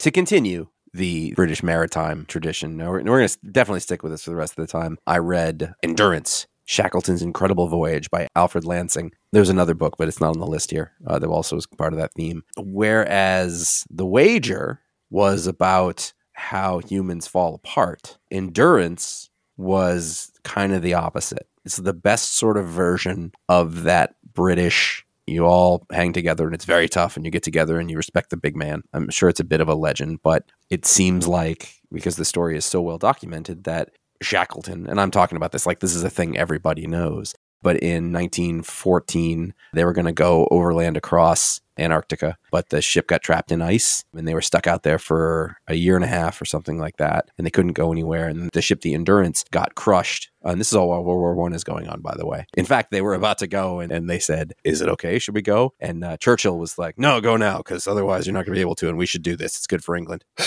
Turned out to be quite overshadowed. They get stuck on the ice. Their, their boat gets crushed by ice pressure and they go through hell and they stick together. You know, it's not like there's no clashing between people, but it's kind of incredible. And the and the story of how they tell it is that you you know you can't believe that this would happen, but it is so well documented because so many of these guys kept journals, they kept notes, they can compare all these things to each other. It's a very specific timeline. You can tell the story about what happens on a given boat because three guys wrote about it. It was fascinating. It's one of those things you're like, well, why are people still talking about this? Maybe it was amazing at the time. Nope, it's amazing now. And, you know, people have gone and they've tried to recreate this, you know, using modern technology or using, you know, contemporary technology from the time. And no one's been able to do what they did it back then. The last bit, I think, is maybe the most fascinating thing. And I don't even want to give it away because I, I know it's like a story and people know it. And You can, there was a documentary 20 years ago now, it was a PBS documentary, but it does not include the amount of detail and, and interesting stuff that is in this book. It's a great history book of a, an adventure tale. It's interesting you say that about the documenting and keeping journals and stuff like that. And while it's a very different world between Shackleton and 1980s hardcore band, but I read a book, A Roadie's Tale, written by Civ, who is the singer of the aforementioned in the music section Gorilla Biscuits. He actually, before Gorilla Biscuits were formed, he was just a local scenester kid in the New York hardcore scene, you know, mostly built around the Lower East Side and CBGBs. And Youth of Today was like the big band of the time. And summer 1987, they toured, and Civ went along as a roadie and took a meticulous journal throughout the entire summer. And here we are now, geez, almost 40 years later. And he did a book, which basically chronologically told the story of that tour from New York to California and back of, you know, a bunch of kids, you know, 18, 19, 20, 21 year old kids in a van playing hardcore punk shows throughout the country. Which you did. Yeah, which yeah, not nearly as much fame. no, but you went uh, in a van across the country and go, no. I, yeah, I did, I did, but they had a lot more crazy stuff happen to them than mine. Uh, Civ is a very good frontman. Gorilla Biscuits is one of the best hardcore bands ever, but you know he was 17 at the time, right? So he's a baby, and the book was written in a way that he recounted and told the stories of what happened to them, but with a lot of the perspective of someone who is now now older and looking back on it with wisdom. And you know, if you're into this that kind of music, if you're into the idea of tour life and roading, or you know, band life and the stuff that happens on the road and all that sort of stuff, it was just a fun read. Definitely would recommend it if you're in any of those Venn diagram of music and reading and that sort of thing. So, Roadie's Tale by Civ. Spare by Prince Harry, the Duke of Sussex, was the autobiography that hit like a bomb in the uh, world of books and culture. Uh, I think everyone knows the story of Prince Harry's recent conflicts with his family and his wife. This book I found more interesting as a really interesting look at PTSD because he's clearly been dealing with it his almost his entire life. And I don't know how much of it been diagnosed or dealt with, but from the death of his mother when he was a young kid to going to fight in the war and he was in combat to dealing with the paparazzi that triggers the PTSD of his mother to his family. He's been clearly dealing with this stuff his whole life. And when you get to the end of the book, you see there was no choice for him but to excise himself from the firm. And I thought it was really well done and fascinating. I thought it was a really good read. And I came away respecting him a lot more than I did previous. I didn't not respect him, but I didn't have strong feelings on him either way. But reading it, I felt like I really respected all the stuff he's gone through. Now he has come out of it. None of those people are normal, but he's probably as normal as you're going to get in that family. All right, so here's where this all comes from. Many years ago, following the release of the movie Master and Commander: colon, Far Side of the World, a movie I enjoyed, I thought, oh, oh, there seems to be books about these. And what I did not know is that Patrick O'Brian wrote a great number of books about Jack Aubrey and Stephen Maturin. And these are stories of two men who are in the British Royal Navy in the Napoleonic era. So you're talking about 1800 to whenever the books end. There are 20 or 21 books and then one sort of unfinished one at the end. So I can't remember if the total is 21 or 22. I think it's 20 plus the unfinished one. I said, you know what? Let's revisit these quickly. And I'm through eight. Actually, I'm in the middle of book eight, The Ionian Mission. You've read them before, though, right? I read at least the first before. three before. And then I think at the time it was far too daunting. I was like, I'm never going to get through this. But it turns out that once you sort of really get the, the hang of it and keep going, it's a story about two friends over a very long period of history. And I think the thing that is the most appealing about it to me is that on the surface, you would think, oh, these are just heroic stories of military deeds, you know, in the great man version. And really, what it is, they're incredibly human stories about two flawed individuals who are great friends over a long period of time. And I think that there's a lot of humanity that is invested in them that we would recognize that isn't often taught or talked about in history. And so, you know, Jack has insecurities, whereas he's amazing on the sea and he is brave and he's That can't be true. No Englishman had insecurities back then. Exactly. You know, and then Stephen Maturin is the inc- incredibly intelligent Irish Catalonian genius who just happens to be great friends with him, but he also has human frailties and weaknesses. And when I say that, like every book has to have that, whatever. But I think what I recognize in here is things that are very human. It takes away from the heroic nature of the thing. And there's still heroicism that happens in there. You know, it gets into once you sort of understand the doings of the service that they're in and how things are organized and how people are allowed to interact with each other, how those systems work, then you can put it in a context that you can recognize when you when you see these people doing it. And it is just it's like any series. It, it and it, it is made better by how long it is and how long it goes and how much time you get to spend with people. And I mean, I think that's the thing where we've talked about it with Game of Thrones, we talked about it with the Expanse series, we talked about it with all sorts of things. Where the longer you get to spend with these characters, if those characters are well constructed and the writer has the foresight to be able to do it, it's incredibly satisfying. It is the most satisfying. We see this in comic books sometimes in mainstream comics a lot of times there is the absence of development. But you know in some of those like 60 issue series or something that you see it. And that's what there is a lot of here. It's an x factor that i think people don't you go oh it's about ships and fighting and whatever. And it's it's so much more that's going on there. It's incredibly compelling and i really like the people. And also being eight or so into this paul bettany and russell crowe casting was perfect. They're so good I don't know that they need to have made a bunch more, but if they did, it would have been fantastic. They could have kept making them like every five years so that they age at the same time. It would be wonderful. Now I know why they won't. First of all, no one pay for it, but I love it. I've only gotten more into it as I've kept going. As I'm on eight. You so reading this series as a as your middle age sort of not crisis, but your middle age project. I like this for you. This is appropriate. yeah, it's incredibly entertaining. It's not hard to get through at all. Yeah, it's delightful. All right. I don't know how to follow that, but I did get for Christmas last year as a present, I got a book called Marvelous Manhattan Stories of the Restaurants, Bars, and Shops That Make the City Special, written by Reggie Nadelson, who is a crime novelist and also a journalist. And basically, this book grabbed some of the columns that she had written for T, the New York Times style magazine, mm. that are just basically little spotlights on the great locations of Manhattan in terms of you know restaurants, bars, and shops, and it's you know sp- specifically you know limited to Manhattan and covers everything from you know Keen Steakhouse Ooh. to Le Bernardin to Serendipity to you know to the Film Forum to uh, Village Vanguard, uh, Il Buco, the Apollo, you know like all these just you know kind of real institutions and give Reggie Nadelson's, you know, kind of unique perspective as a lifelong New Yorker. If you love New York City, you know, Conor, you were born there. I grew up in the shadow of it, spent a lot of time there. It just it's a great kind of like celebratory of the of the things that have made New York City as amazing as it is and the people behind them too. Yeah, I think I need to read that. Definitely worth reading in that regard. Right up your alley. Finally, in 2020, when the Tom Hanks film Greyhound came out, he did a lot of press. He was often asked about his favorite war books, and he invariably mentioned Night Soldiers, a novel by Alan Furst. Alan Furst has written a series of very famous spy war novels set in the Cold War. But this was his, I think, his first, if not his first, it's his most famous, and this is one of the books that Tom mentioned. I call him Tom. I bought it in 2020. Of course, sat on my giant. My two read stack is about three feet high, in all honesty. So it takes me a while to get through it. Do you think you ever will get through it? Some books have been there for over a decade, Ron. So you tell Right, me. So no. That's not how we look at this, Ron. It's it's a, it's a living, breathing organism. So anyway, I've done a bunch of nonfiction. I wanted to do fiction. I pulled this off the shelf, expecting sort of a light, breezy Cold War, you know, spy book, and instead I got this epic.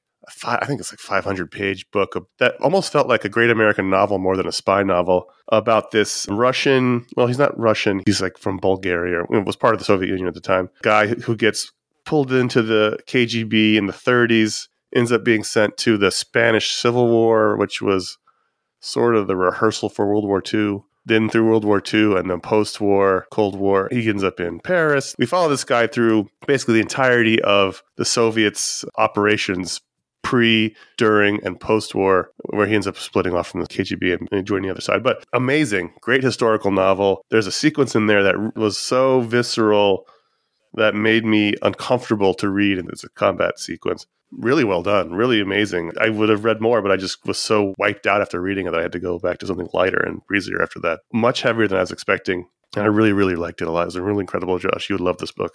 Okay. You don't have to read it. I'm just telling you you'd love I it. I have 13 of these things left to go. I didn't say you had to read it now. You've got to finish your Napoleonic Wars books. then, and then I got I got those. Churchill books. You, those are just always hanging over me. Oh, right. I forgot about I those. didn't forget them. I look at them all the time. I still have that Washington biography from 2003 or Never finished it.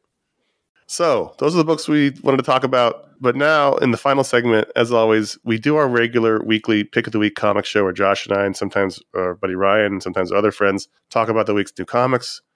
So, we do a lot of comic talk. We like to end the show on just a brief rundown of some of our favorite comics. Again, disclaimer there are many great comics, these are some of them.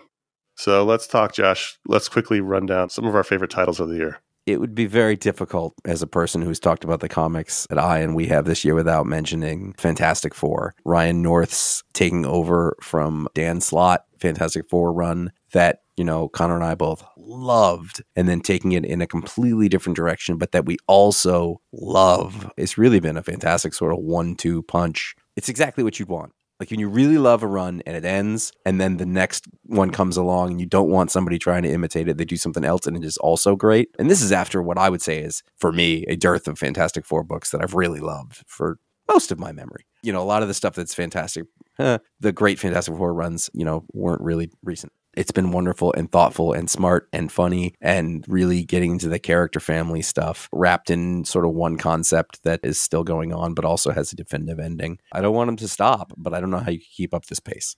I think the best book of the year, we talked about it a lot. It was pick of the week a lot in the show, was The Human Target, Tom King and Greg Smallwood's 12 issue, out of continuity, noir story of the human target investigating his own murder.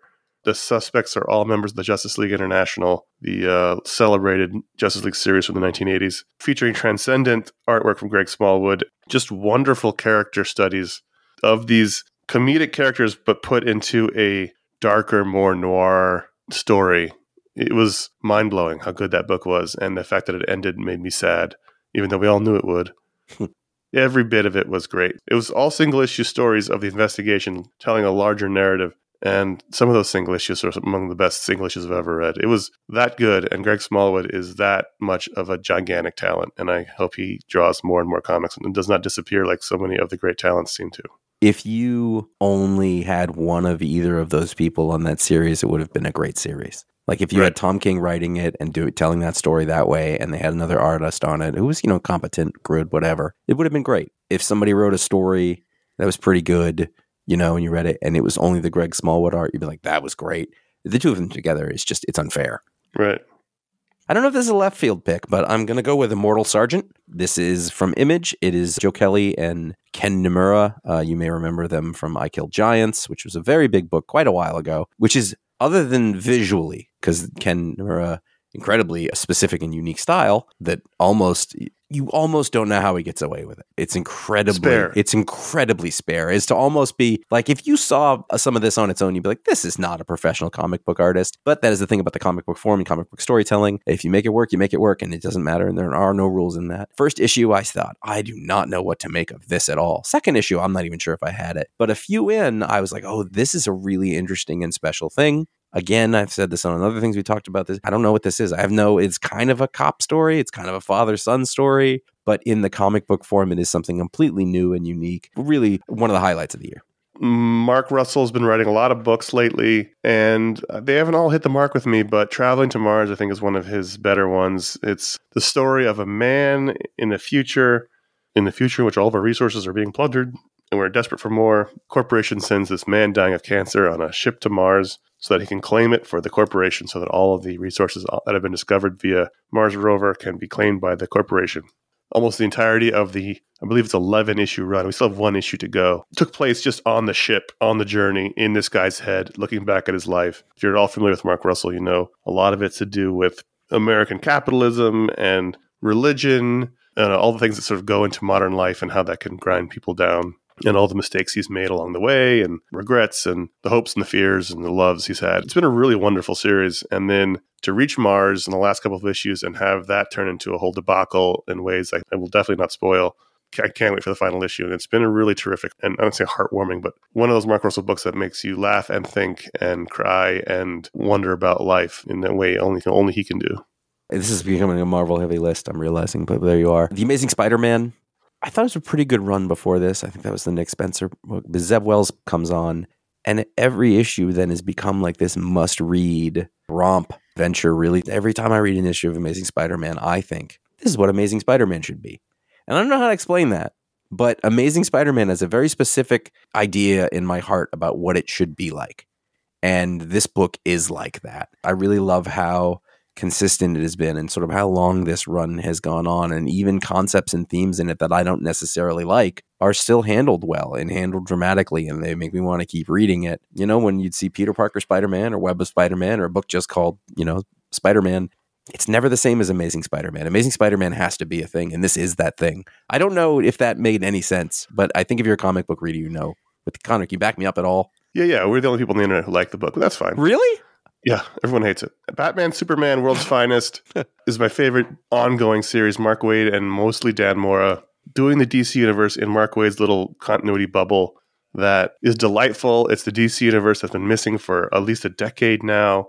Every time I think they're running out of ideas, or nope, we got a new crazy one, and we get lots of guest stars, and Dan Mora draws the hell out of it.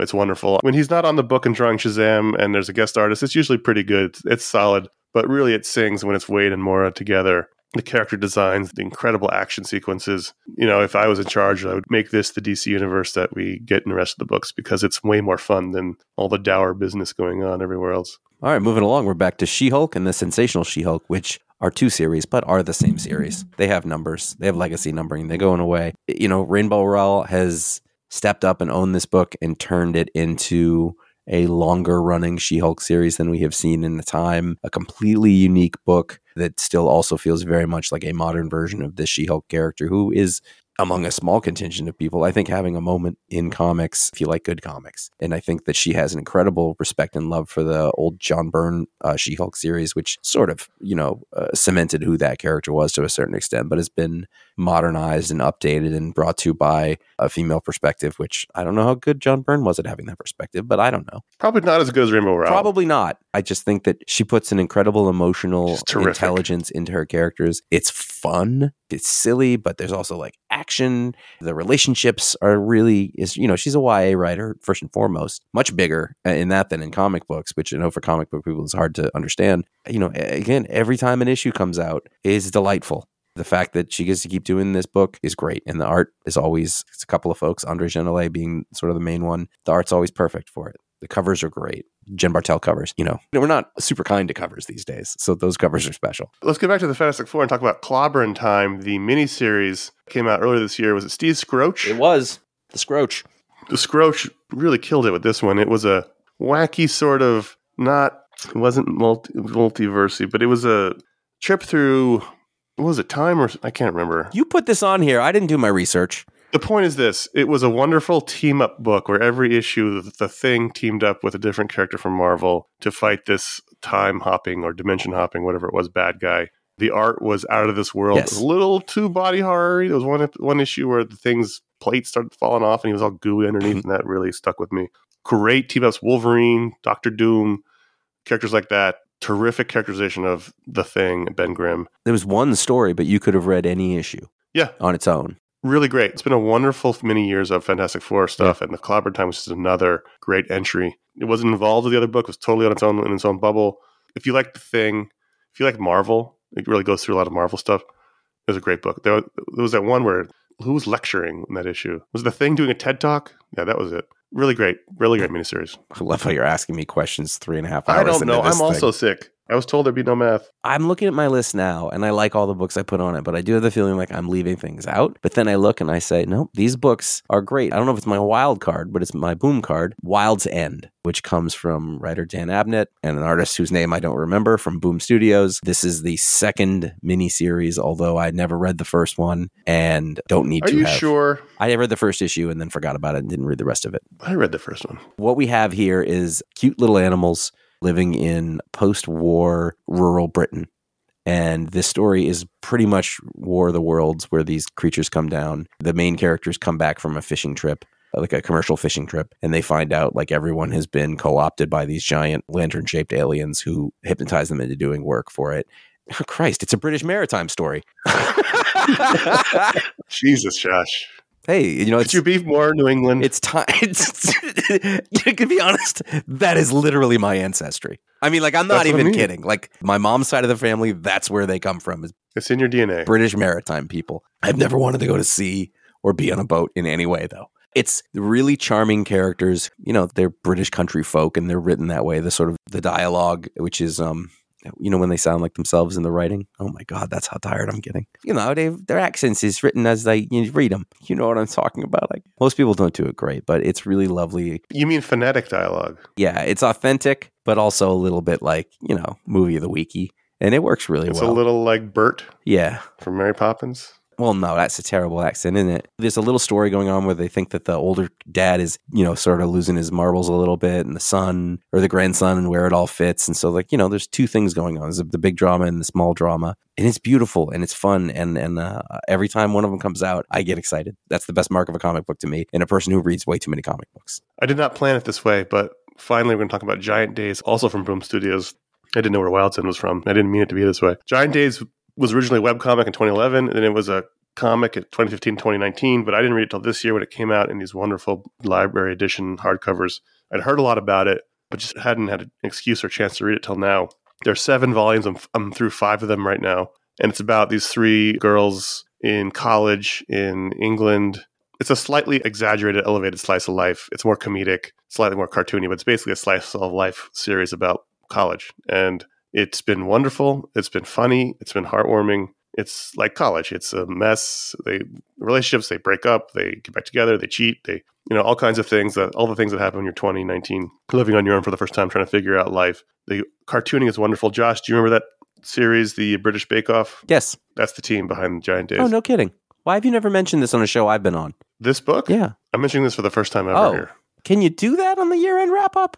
Yeah, I, I've read it in hardcovers. I'm reading it in hardcovers. Fair enough. That's fair. It's really made me miss college. I would maybe pull out. I don't think it's hard to make you miss college. No, I pulled out the photo albums for the first time in years after you know after I got through a couple of these, and like it was, it just really does a great job. Even if it's slightly more comedic, slightly more craziness that goes on and than would in real life, but it really captures that feeling of being that age and trying to be on your own and trying to act like an adult, but you're really not kind of an adult and going through all the trials and tribulations of friendship and love and all that stuff. And I've really been enjoying it. I don't want it to end, but I'm, I'm flying through the books because I can't put them down. I have read an entire hardcover in an evening because I just can't put it down. But uh, I've been trying to portion out these last couple because I don't I don't want it to be over. But it's a terrific comedic slice of life book. Giant Days from Boom from Boombox and Boom Studios. So there you go. Those are some of the, our favorite comics from the year. And those are our films, TV shows, music, books, podcasts, and comics that we enjoyed this year. Ron, are you still with us? Oh yeah. Okay. I'm enjoying that you guys enjoy Amazing Spider-Man because Conor is right. Everybody else hates it. That's so weird. I mean, Yeah.